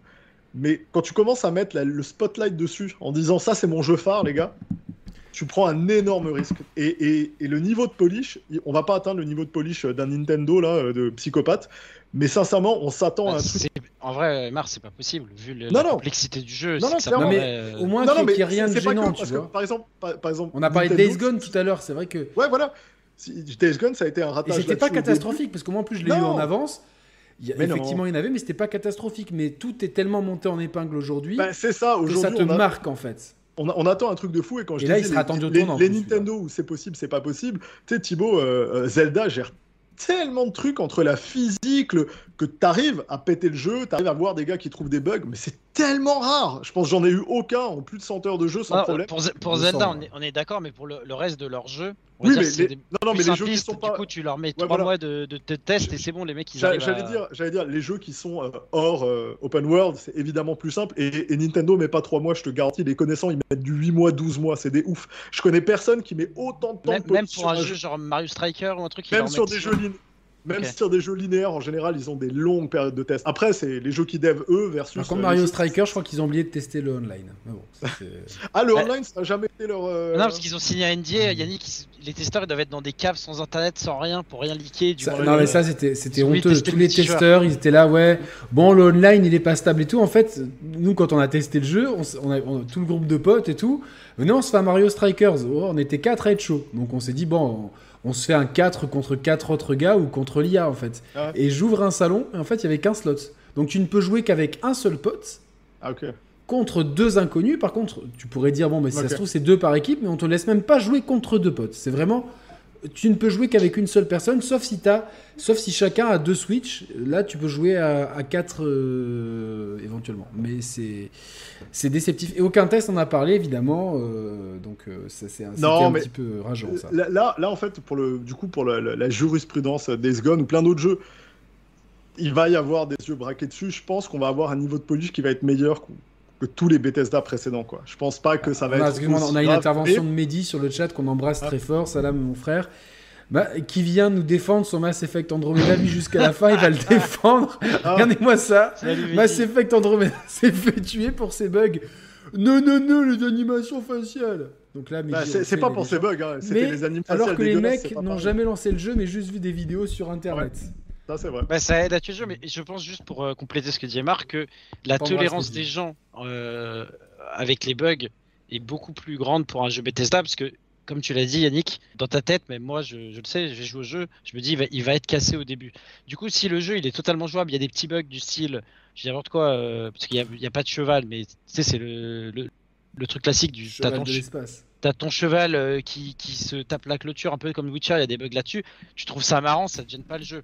Mais si c'est des bugs bloquants, je pense qu'il faut tout faire pour qu'il y ait aucun bug. Non, mais bloquant. les, les- les bugs, les bugs bloquants, de toute façon, ça, c'est pas non plus la spécialité maison. C'est plus qu'il y a tellement de situations que tu as des bugs de collision, des bugs T'as des mecs qui font des compilations, des t'as des mecs qui les chassent, les bugs. Ah bah il y en a qui font des vidéos là-dessus, euh, des vidéos rigolotes, ça. et ça, ça devient le jeu. Non mais tu sais, c'est- c'est... À un moment donné, tu, tu fais Ouais. le tour parce que tu te dis, en tant qu'expérience joueur, combien de fois est-ce que ce genre de truc m'arrive? Et sincèrement, euh, je crois que les gens oublient. Sais, ils oublient certains jeux. Ils oublient que Witcher, au début, c'était pété, que euh, l'UI, elle était absolument dégueulasse. Ah le ouais, nombre de fois où j'ai des cinématiques de, de Witcher, et Witcher, c'est un de mes jeux préférés, j'ai rincé. Le nombre de cinématiques, ou encore maintenant, avec tous les patchs, version série X et Ouais, machin, moi j'ai toujours des, Ah, des les- bugs avec Hamlet. hein.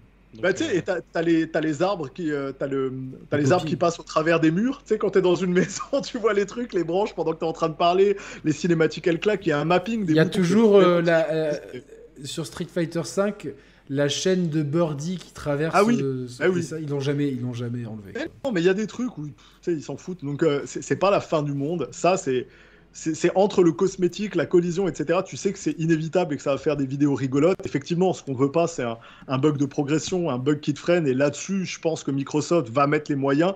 Et ça, ça fait aussi partie des trucs intéressants. Tu sais, quand tu quand tu as ton propre quand un studio, bon, Bethesda avait déjà une grosse taille et avait pas mal de QA testeurs parce qu'ils ont des jeux en ligne, ils ont pas mal de trucs.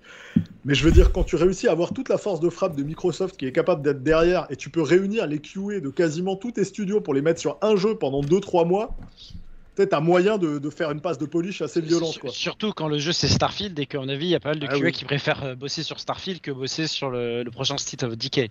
Et j'ai rien contre ce, ce jeu et ce studio. Oh. Mais, Mais- ah, mais- c'est vrai, t'as des jeux qui te donnent plus envie de- d'approfondir. Ouais, mais ah, et, et après, il faut qu'ils aient effectivement les moyens de les fixer derrière. Et donc pour ça, il faut du temps. Et si là, ils prennent, euh, ils le reculent d'autant, bah, j'espère que ça, ça ira dans ce sens-là. Et que, tu sais, je suis pas, je suis pas nié au point de dire, il faut que le jeu soit irréprochable. Je- non, faut être réaliste. si, le jeu, si le jeu est très bon, si le jeu est excellent, euh, on, on va lui laisser passer des trucs, c'est sûr et certain, mais ils, ils savent que c'est un des trucs qu'on les attend au tournant. Alors il y a Germain qui fait j'ai testé un petit jeu nommé Cyberpunk, aucun bug. Mais moi figure-toi que Day One sur Series X, j'ai pas eu de Pareil. Day One, euh, série X, pas un bug. J'ai pu finir le jeu sans problème. Donc euh, voilà. je- Et j'ai plein de, Je pense que les, sur tous les deux vous euh, avez gagné au loto et du coup vous avez Non, épuisé non, non, votre quota de chance. Hon- euh, Honnêtement, moi, les, bu- les bugs que j'ai eu Ah, dans ça. Cyberpunk, les bugs que j'ai eu dans Cyberpunk étaient plus légers que n'importe quel Bethesda à son lancement, garanti. Mais jouer sur Series X, il y a des gens qui ont joué sur gros PC sur lesquels ça a été pareil. Par contre, euh, l'expérience sur Xbox One et PS4, c'est même pas possible. Donc euh, on est quand même dans un gap qui passe de euh, j'ai peu de bugs à je peux pas jouer au jeu. C'est- un peu trop. Bah moi j'ai eu, pas mal de bugs mais pas des bugs bloquants et je jouais sur un très gros. PC. Mais j'ai eu une très bonne expérience de jeu, juste surtout quand tu voyais la polémique avec les jeux Xbox One et euh, PS4, tu t'es Ouais, dit c'est- honteux. Pour le coup, je pense que le- la phase de, de testing elle a duré un mois et c'était euh, quatre personnes qui le faisaient euh, quand ils voulaient quoi. Non, non. Je sur Cyberpunk, le problème, il vient d'ailleurs. Il est, il est vraiment qu'ils ont utilisé comme lead dev un gros PC ou les consoles next-gen et qu'ils ont tenté de faire un portage, un rétro-portage. Ah ouais, ah ouais, bon. partir de la version la plus grosse pour aller vers la plus petite. Excellente idée. Donc, ça, pour avoir vécu plein de fois des AAA qu'on sort sur multiplateformes, en général, ton dénominateur commun, c'est plutôt la, une des plateformes les plus petites. Et ensuite, tu fais des versions boostées où là, tu vas. euh, Assassin 4, c'est un bon exemple. Il était sorti à l'époque sur euh, 360, euh, PS3, PS4, euh, Xbox One, euh, pff, sais même plus, sur PC. tous les systèmes possibles, PC bien sûr. Ouais. Et en fait, euh, on, on avait des trucs différents. On avait des techno shaders qui étaient différents pour l'animation de l'eau, pour la physique. Euh, on avait euh, tu sais, une meilleure résolution, plus de fluidité, etc. On, a- on avait quand même plus de trucs pour la version next-gen, mais tu pars d'une version à cœur qui est old-gen. quoi. Mais du coup, c'est bien ce que tu dis, parce que ça veut dire que techniquement, c'est peut-être la Xbox Series X le, le dénominateur euh, de base pour la version Starfield. Sauf que le problème, c'est que Starfield a commencé le développement en 2015, donc euh, ça veut Non, dire qu'au début, non, ils mais c'est PC, donc ça, veut dire, ça veut flexible. dire que ça, ça veut dire qu'au départ, de toute façon, ils développent sur engin, donc de toute façon, c'est pas jouable sur console, et que au fur et à mesure, on choisit une console cible sur laquelle on dit, ok, on va mettre tout l'amour, et celle-là, ça va être le main lead. Il se peut, si c'est 3 ans ou 4 ans avant la sortie de ton jeu et que tu changes ton main lead en disant, bon, à partir de maintenant, c'est euh, seulement les Xbox Series, et donc ce sera Series S et Xbox One et pas autre chose. Tu peux, surtout dans la période d'optimisation des 12 mois, te te virer pas mal de problèmes. Maintenant, le souci, il est plus quand tu es sur multiplateforme, c'est-à-dire tu as des consoles qui fonctionnent même pas de la même manière, comme la Xbox euh, One et la PS4, c'est des architectures différentes. Ouais. Et, tu te les rajoutes en, problème là. C'est là le fait, le fait justement que ça soit exclusif Xbox niveau console, ça va. Ça facilite. Ça, ça risque de limiter ouais, mais le, les bugs. Le PC c'est la jungle aussi, hein, parce que sur PC. Ouais, ouais.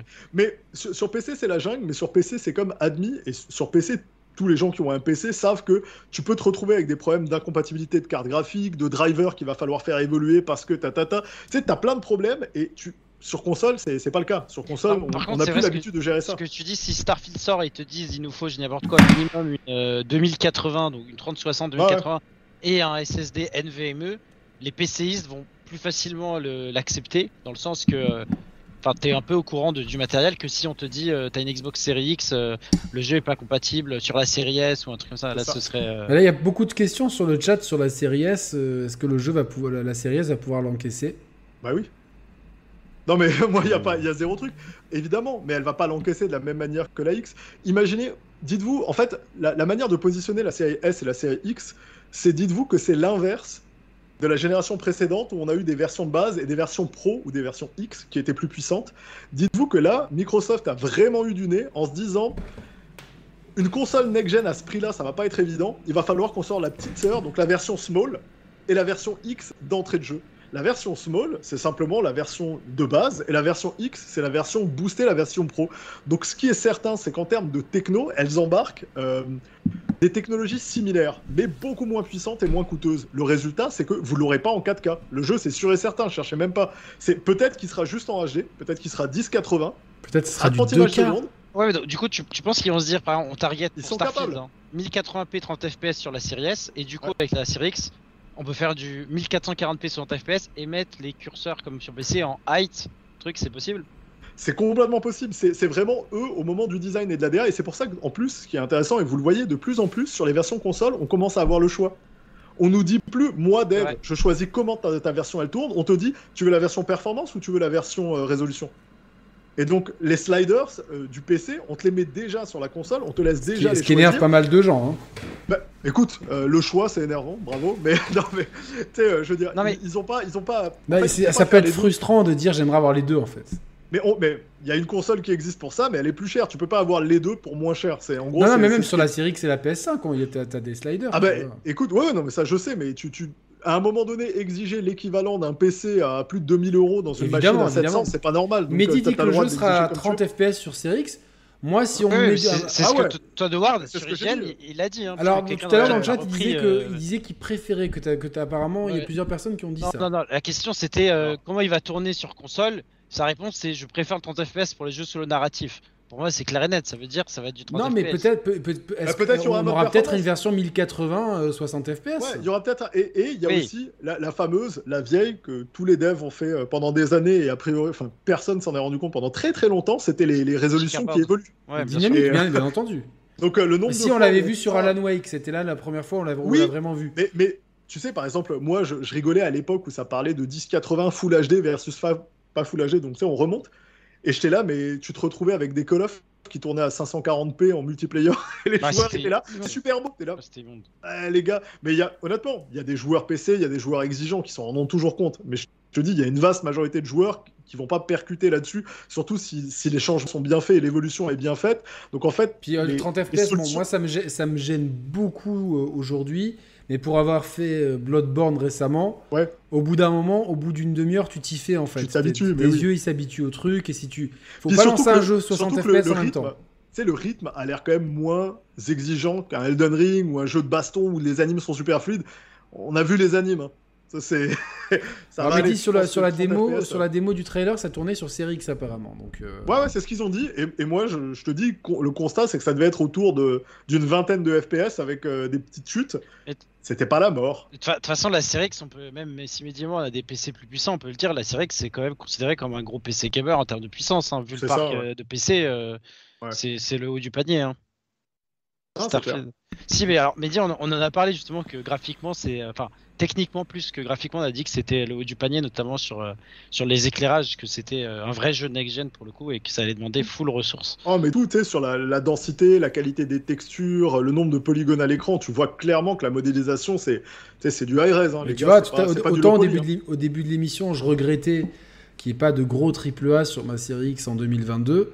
Autant en 2023, entre Forza 8, alors j'ai loupé, malheureusement, j'ai vu que, que ce qu'ils ont dit sur la, la, la première C'est conférence. c'est conférence. pas- Forza 8 d'ailleurs, Yannick. Oui, bon, bah, voilà, enfin, on va l'appeler comme ça, c'est son petit surnom, tu vois. C'est comme toi, c'est Titi, tu vois. Donc, euh, Ouais, non, mais, non, mais ça Euh, prouve aussi qu'ils veulent peut-être en faire un épisode euh, un peu comme une sorte de reboot, de oui, bah, peut-être c'est- plus suivi. euh, Après, pour un jeu de bagnole, tu vois, c'est, euh, ça, ça permet aussi de ramener plein de gens, tu vois, de se dire. mais- euh, Il y a peut-être Ouais, des gens qui vont dire, ouais, c'est le euh, huitième. euh. 7 T'as pas vu le, le Non, cliffhanger je à sais, la je fin l'ai- du 7, je euh, l'ai- Yannick Je l'ai pas aimé. Mais euh, non, non, mais euh, Redfall, je suis curieux parce que c'est Bethesda, je leur fais confiance, même si c'était, mais si c'était pas Bethesda, je c'est pas le genre de jeu qui m'intéresserait. Mais Starfield donne vraiment envie, tu vois. Vraiment, là, en revoyant le gameplay, euh, les, les images et tout, euh, c'est vraiment un jeu qui est ultra ambitieux, qui donne envie, quoi. Mais euh, après, Je pense qu'il va être très clivant ce jeu. je fais juste une aparté parce que dans le trailer, il y a vraiment un, un super boulot sur la, sur la, sur la lumière. Mais euh, en refaisant Chaos Theory, et là j'ai relancé de- de- Double Agents, je trouve qu'à l'époque, franchement, euh, chez Ubisoft, vous avez fait un travail de ouf sur la lumière, sur la gestion des ombres, sur la, sur l'IA et tout. C'était euh, c'était le gros focus. hein. Quand le premier Splinter Cell est sorti, ça a été on va essayer de trouver euh, une- un truc de gestion de la lumière. Et ce qui est drôle aujourd'hui, quand tu parles aux ingés de l'époque, aux yeux du temps, c'est que c'est pas de la lumière temps réel. C'est que c'est que des feintes, des trucs malins, c'est c'est des textures Ça qui marche sont super sombres. super bien. Et euh, tu sais, c'est. Il y, a- il y a quasiment tout en fait. le, coup dans, le niveau fake, japonais, tu dois souffler sur les bougies et tout. Ouais. Franchement, euh, Chaos- j'ai fini Chaos Theory hier et j'ai tout de suite euh, lancé euh, Double Legend dans la foulée. Mais Chaos Theory, Ah, je c'est pense de- un jeu exceptionnel si vraiment vous aimez les jeux d'infiltration. Et le doublage français, putain, il y a des- il y, a des vannes entre Ouais, les. C'est vraiment top. Et, et tu vois, tu- euh, moi je l'avais fait sur, sur mon vieux PC de l'époque. euh, euh, je parle d'un temps que les moins de 20 ans ne peuvent littéralement pas connaître. Euh, et, et, euh, et franchement, je m'étais régalé. Là, j'ai pris un plaisir intact en le refaisant. Franchement, je trouve que c'est si vous voulez un bon jeu d'infiltration, c'est dispo sur Xbox, c'est quelques euros et vous allez vraiment kiffer. Le jeu est long, il y a- c'est découpé en mission, il y a un système de sauvegarde rapide, donc ça, vous, ça c'est super cool, ça te permet d'expérimenter plein de trucs, tu vois. Ah, je Ah vais ouais. tester ça, je vais tester ça et tout. Donc vraiment, je et- monte, grand écart entre deux murs. ah ça c'est génial. Mais tu sais que alors hier je suis allé dans ma cave chercher un truc et j'ai vu le truc et j'y ai pensé. Je me suis dit là c'est un, coup à, me- à me faire les chevilles, les adducteurs, la pubalgie et Tu tout. finis ruiné à l'hôpital. Mais, mais le premier truc que j'ai pensé c'est oh putain tu vois genre euh, non mais c'est tu sais quand tu penses à un truc comme ça c'est que le jeu te marque en fait. Ouais, Et c'est clair. C'est vraiment euh, j'ai vraiment hâte de, de- que ça revienne en fait. Mais là il m'en reste euh, il me- est-ce que je vais tous les refaire? Il me reste Double Agents, Conviction, Conviction, et, Bla- Et et ouais. Blacklist qu'on fera en Blacklist, coop c'est avec- vraiment cool. Ah, cool. Blacklist, D'ailleurs, meilleur jeu d'infiltration ever, je veux pas- rien savoir. T'es pas au courant, mais euh, Ubisoft, euh, on vous a pas entendu en fait cet été pour l'instant. Non, pas cet été. Pas cet été, mais Ouais. à la- à On la a rendez-vous on a rendez-vous ensemble pour Assassin's Creed, donc on verra bien. Et Yannick, il y a Mehdi te demande où t'as vu que c'était une série X euh, sur le euh, gameplay. euh. Ils en ont parlé, non Enfin, c'est le chat qui l'a dit tout à l'heure, plusieurs fois. Ouais, je crois que c'est au truc IGN, non? C'est sur l'interview IGN qu'il l'a dit? Ok, je, je- Je sais plus. je- j'avais regardé la vidéo IGN, mais je t'avoue que c'est pas ça que j'avais retenu, c'était plus. euh, Dites-nous Les- le chat, ouais, quand, les euh, euh, quand est-ce qu'ils en ont parlé Parce que moi, moi, je me suis fié à vous hein, tout à l'heure, le chat. Donc euh, voilà. Donc, et oui, Forza 8, c'est vrai qu'il y a eu un. On l'a dit tout à l'heure, mais il y a eu la très très. le pic à Sony était in- Ah, mais impressionnant. avec sur, les dégâts, Les c'était pics. pas un pic. L'épique. C'était- C'était un coup- la- fatality. Alors nous, on a du ray tracing en course. T'es là, non, mais tu peux le répéter plus lentement pour être sûr que tu sais, le- la lame, elle rentre bien. Et puis derrière, en plus, ce point a déchaîné les passions avec tout le monde. Non, c'est pas vrai, il a menti. Il dit que la global illumination, c'est que pendant le. Mec, dis-moi que tu comprends rien à la techno sans me dire que tu comprends rien à la techno. mais Euh, c'est- Global c'est- c'est Illumination, tous des c'est- ingénieurs en. euh, Ah, mais les ingénieurs. C'est les Jean- Jean-Michel vidéo, Jean-Michel euh, ingénieur, t'es là, écoute, l'illumination globale, c'est la gestion globale de la lumière par la technologie de ray en tracing. plus, le, C'est pas le- le trailer, il est vraiment focus là-dessus, Eh celui- oui. celui-là. Vraiment, Alors c'est que- impressionnant quoi, ce qu'on voit. Voilà, quoi, alors le que soleil. Réflexion- le mouvement du soleil qui tourne autour de la Ouais, Terre. alors que la lumière, ça fait des milliers d'années qu'on la gère euh, comme on veut là. euh, sur sur les, les jeux vidéo, il n'y a aucun problème à faire des beaux soleils, des couchers de soleil. Euh, dans Horizon, il y en a des magnifiques, il n'y a pas besoin de ray tracing. Le truc, c'est que le ray tracing est utilisé pour les réflexions sur les bagnoles. Il est pas- utilisé en course et pas juste dans les replays. On est d'accord que réflexion sur les bagnoles, entre nous, en tant que fans de, de, de, de- de voitures et de, de sim racing, c'est un Bah. peu une, euh, une feature un peu à la con. Enfin, on s'en fout. Oui, mais, Bon, tu mais vois, on s'en branle. on s'en Ouais, fout, on mais s'en tu vois, On s'en ça branle, montre- C'est vraiment. euh, c'est vraiment histoire de dire techniquement. C'est la crotte de de- nez. Ouais. Ça sert à rien. C'était vraiment pour dire, hé les gars, euh, voilà, cadeau, elle est pour vous, celle-là Sony. Après, là, là où ils ont des trucs, et sincèrement, joue à Gran Turismo, c'est un super bon jeu. Le feeling à la manette haptique, il est excellent. On retrouve. tu, tu parles à un convaincu. Hein. Je, je- on- on- de potes, je suis limite le seul à y jouer encore. on- euh, re- on retrouve un, un feeling avec les permis, les courses qui est vachement bien. La modélisation des bagnoles est exceptionnelle. Les circuits sont absolument dégueulasses. Euh, c'est de la PS3. Et tous les FX qui viennent autour sont magnifiques. C'est-à-dire que vraiment, euh, je trouve que la pluie est plutôt bien gérée. C'est pas la meilleure, mais ça, ça fait vraiment le job. Euh, c'est moins en bien que dans le premier Project Cars Ouais, ouais. sorti il y a Non, non, mais je- ça, ça, je sais. Mais Parenthèse, c'était sur PC d'après Digital Foundry, ce qu'on a vu de Starfield. Ok. Ok. Donc, euh, Et là, en fait, les, les- quand, quand tu regardes le- le- les courses, tu vas avoir des trucs comme euh, un passage de patrouille d'avion au-dessus de toi. Tu vas avoir des tonnes de trucs qui habillent en fait la course, qui sont vachement intéressants. Mais c'est vrai que tu sens qu'il y a tellement un amour de la bagnole que Ah leur ouais. le directeur créa de Polyphonie Digital, c'est à la fois leur meilleur asset parce que c'est c'est- c'est- il y, y a un feeling qui est C'est difficile. l'amour à de l'automobile. Ouais, c'est- qui, qui est vraiment dingue, mais en même temps, cet amour démesuré et débile fait que parfois il met l'amour à, à des mauvais endroits, comme tout dans les voitures et rien autour, tout dans les bagnoles, mais surtout pas de dégâts, de collisions. Et tu dis, mais écoute, tu peux plus appeler ton jeu un simulateur à partir du moment où il n'y a même pas cette crainte de foncer dans quelqu'un. Ah, Moi, c'est le choix de bagnole qui me fatigue, c'est-à-dire qu'il y a, il y a- Il y a il y a- il y a 80% de bagnoles japonaises. Ouais, c'est euh, fatigant, tu vois, genre bagnoles Audi, si t'aimes Audi ou Mercedes, t'en as quasiment pas, tu vois, ou t'as des trucs Ouais. de course, mais moi, j'aime bien les voitures mais- euh, que, je peux, que je pourrais Mais éventuellement il y a toutes sortes de bagnoles et c'est rigolo de faire des courses avec des petites voitures oui. et des vieux trucs et des Ah missions oui, des, vieilles Corolla, des, des, des, Forza- Subaru de l'époque et oui. tout. Forza est parfait dans la livraison de finition de produits. Les bagnoles sont incroyables. Les bagnoles qu'ils ont sont toutes incroyables. Les bagnoles les plus pourries, ça va être des Audi de ouf. Les mecs, ils sont complètement barges. Le choix de voiture est incroyable. Les circuits sont magnifiques. Le jeu est beau. La physique est dingue. Le, la- l'ajout C'est la, progression qui, qui, qui donne L'ajout, voilà, l'ajout de la feature Rewind te fait jouer autrement, de manière beaucoup plus agressive Ah là là, que dans les autres dans, jeux. dans Gran Turismo, le nombre de fois où je me dis, allez, je le Si tente, seulement il- et ouais, je foire, non, non. et tu sais, j'ai le réflexe d'appuyer sur la, la Triangle. touche. Ouais, Rewind. Et je fais, ah merde, Non, non, non. c'est vrai que je peux pas. Et tu vois, ça, ça change même la philosophie de conduire. Donc, en termes de design, c'est solide.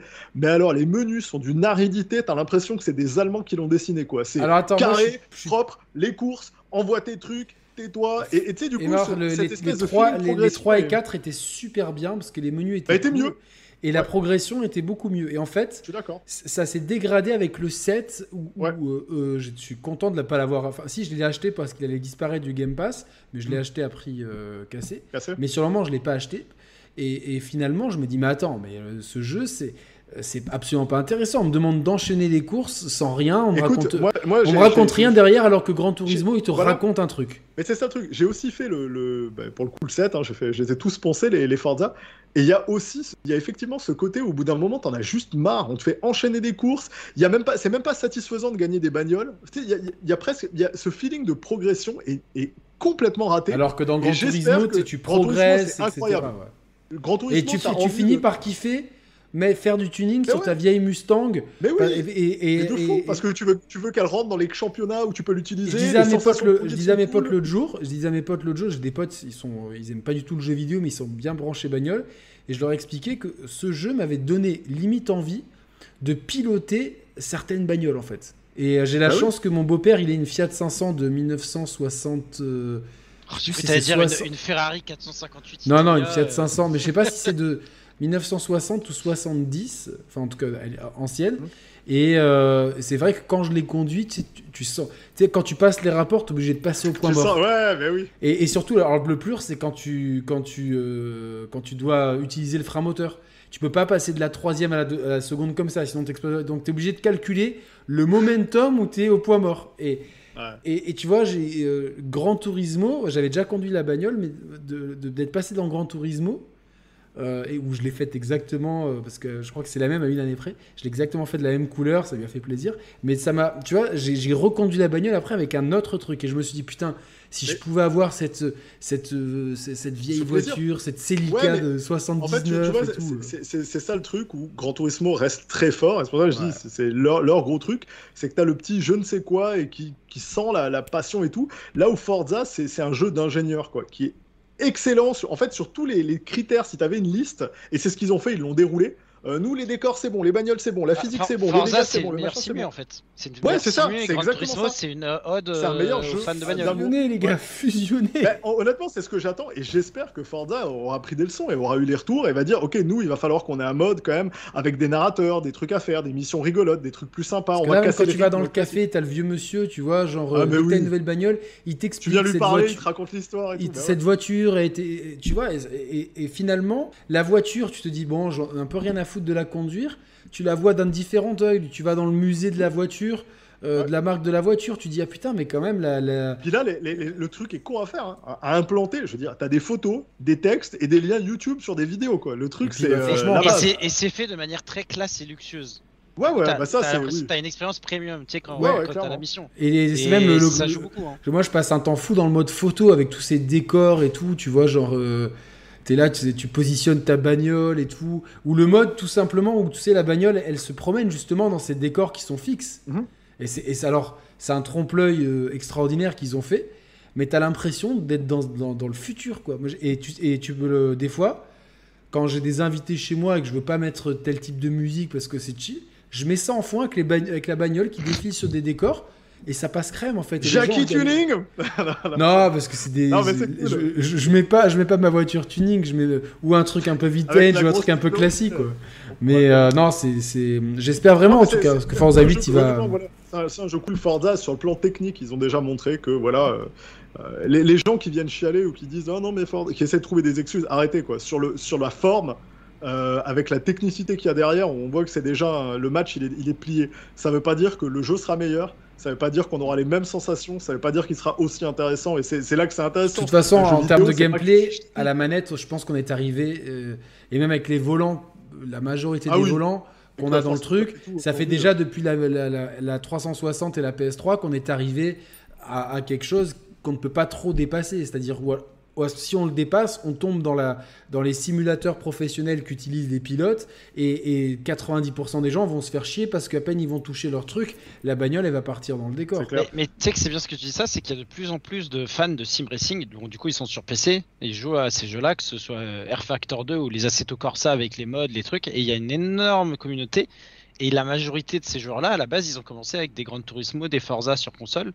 Et petit à petit, petit à petit, leur cheminement les a emmenés vers, euh, mm. vers de la, vraie, du vrai sim racing euh, hyper technique, en mode tu fais une erreur, euh, t'es foutu. Enfin, c'est vraiment ultra rigoureux. Et je pense que c'est pour ça en fait que Gran Turismo veut peut-être pas trop rentrer dans la simulation, c'est qu'ils savent que de ce côté-là, ils seront mais, euh, largués par ce qui. Bah, en fait, en fait, il, pourrait en rajouter une couche, mais je me rappelle de, ce truc que tout le monde me sort sur Internet et tu sais, j'en ai parlé avec des CRV, avec d'autres personnes. Oui, mais Grand Turismo, il y a un contrat qui dit que.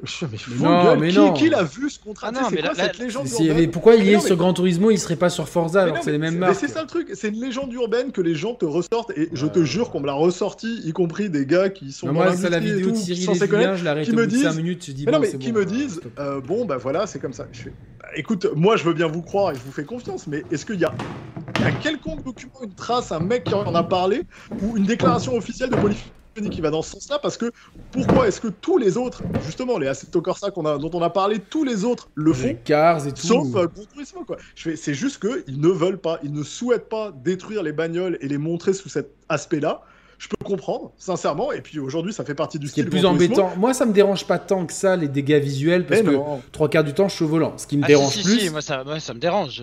moi, ce qui me dérange plus, c'est les collisions. Ça, ça me dérange plus. Tu vois, ça, parce que ça, ça impacte. Tu vois, à la limite, les dégâts, ça, ça impacte l'œil. Par contre, les, collisions, ça impacte la méta de, la course, en fait. Et ça, ça, pose vite problème parce qu'il y a bah, plein de courses où tu peux cheater, en fait. Tu sais comment ils l'ont résolu non seulement tu peux pousser plus ou moins la gestion euh, des dégâts, Mais surtout, t'as le rewind. C'est-à-dire que tu peux y aller comme un bourrin. Si tu te plantes, tu reviens en arrière. Grand Turismo, si tu te Mais il plantes. y a un système de pénalité, par contre. est Plus tu hein. rewind, moins t'as t'as- t'as de crédit. Ah, bah c'est clair. Et ça, tu c'est malin tu aussi. peux- et, tu, et tu peux aussi le désactiver complètement et te la jouer full simu, etc. Et il n'y a pas de Mais, problème mais, non plus. mais tu sais que moi, je parce que j'ai 130 heures sur euh, Gran Turismo 7, finalement j'y ai plus joué que les Horizons, alors que de tête, je, je te dis que c'est les Horizons que je préfère, euh, je préfère y jouer, mais c'est en fait, c'est Gran Turismo, euh, c'est Forza Motorsport 7, que- le jeu de voiture que j'ai le plus joué.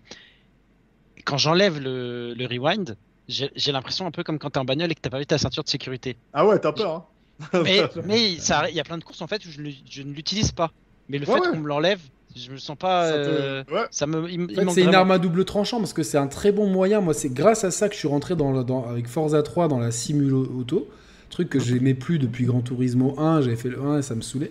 Et je me suis dit, et ça t'apprend à conduire bien comme il faut, franchement. Ça Mmh. t'apprend. Parce que euh, les, mine de rien, les jeux de bagnole, c'est hyper punitif. bah, grave, Bah oui, c'est le but. une- quand tu fais une course en ligne, Une connerie, c'est mort. une connerie, t'es foutu. t'es- Sauf, bah, sauf dans Gran Turismo, où tu vois, genre. euh, Ah, ah euh, bah, ah en non, ligne, tu- sur tu- Gran Turismo, Non, tu pas en ligne, mais je te, massacrer, je te euh. parle, moi je te parle contre l'IA où, où tu Ouais, fais une mais là, cour- c'est autre le premier tour, euh, la- le mec il te, fait- il te- il te met 15 secondes d'avance, le deuxième tour, euh, dès que tu es, dès, dès que t'es sur ses talons, c'est toi qui lui prends 10 secondes et, et le tour d'après, enfin c'est incohérent complet. Mais c'est- Ah oui, bon, il y, a- il y a aussi l'IA avec euh, l'IA, l'IA GT qui, qui était censé être tout défoncé et qui en fait, euh, com- comparé au Drive Avatar, c'est juste, euh, ça n'existe pas. Les mecs continuent à conduire en ligne. Enfin, c'est pas très Honnêtement, j'ai pas vu de différence avec Gran Bah Turismo. non, Sport. moi non plus.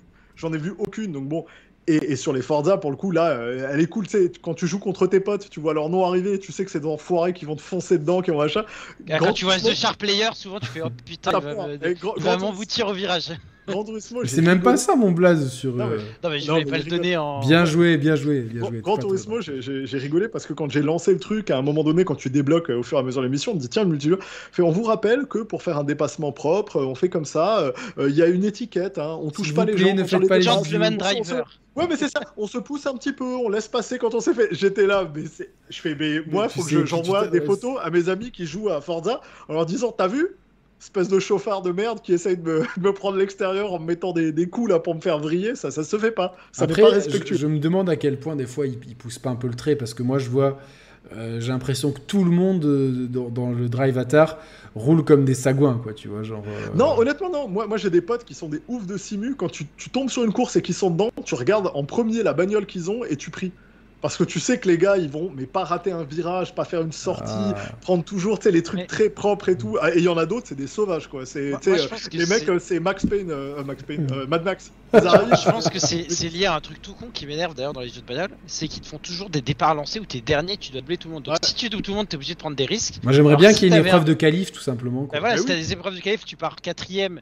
Et tu dis bon, euh, si je peux finir troisième ou deuxième, du coup tu prends moins de risques, mais aussi euh, Mais ça, ça c'est lié à un game design en fait. quand tu dois faire une game- Leclerc et de virage doubler 5 personnes, bah forcément à chaque fois euh, ça se passe mal, tu vois. Bah, sur Gran Turismo, c'est simple, ils sont tous à la queue leu, ils sont tous Ouais. sur l'extérieur du, vi- du, du Tampon. virage. Tu fais un bump, tu fais un, un, wall bounce, comme on dit dans Street Fighter, et puis c'est parfait. Mais c'est- pénible de devoir faire ça à chaque fois. Et à chaque course, ça recommence. Tu fais, ah, j'ai encore doublé tout le monde. Soit t'as une bagnole plus puissante, plus rapide, donc tu sais qu'en ligne droite, tu vas, tu vas les tracer. Ciao David. Sinon, euh, moi, je trouve que c'est là-dessus que j'espère que vraiment que Forza Motorsport, ils ont parlé, il me semble, dans le en ligne qu'il y aurait des, des phases de qualif et tout ça, donc c'est très bien. Pour le coup, Gran Turismo le faisait déjà euh, très bien d'ailleurs. Sur sport. les- Dans sport, ils faisaient des grosses phases de qualif.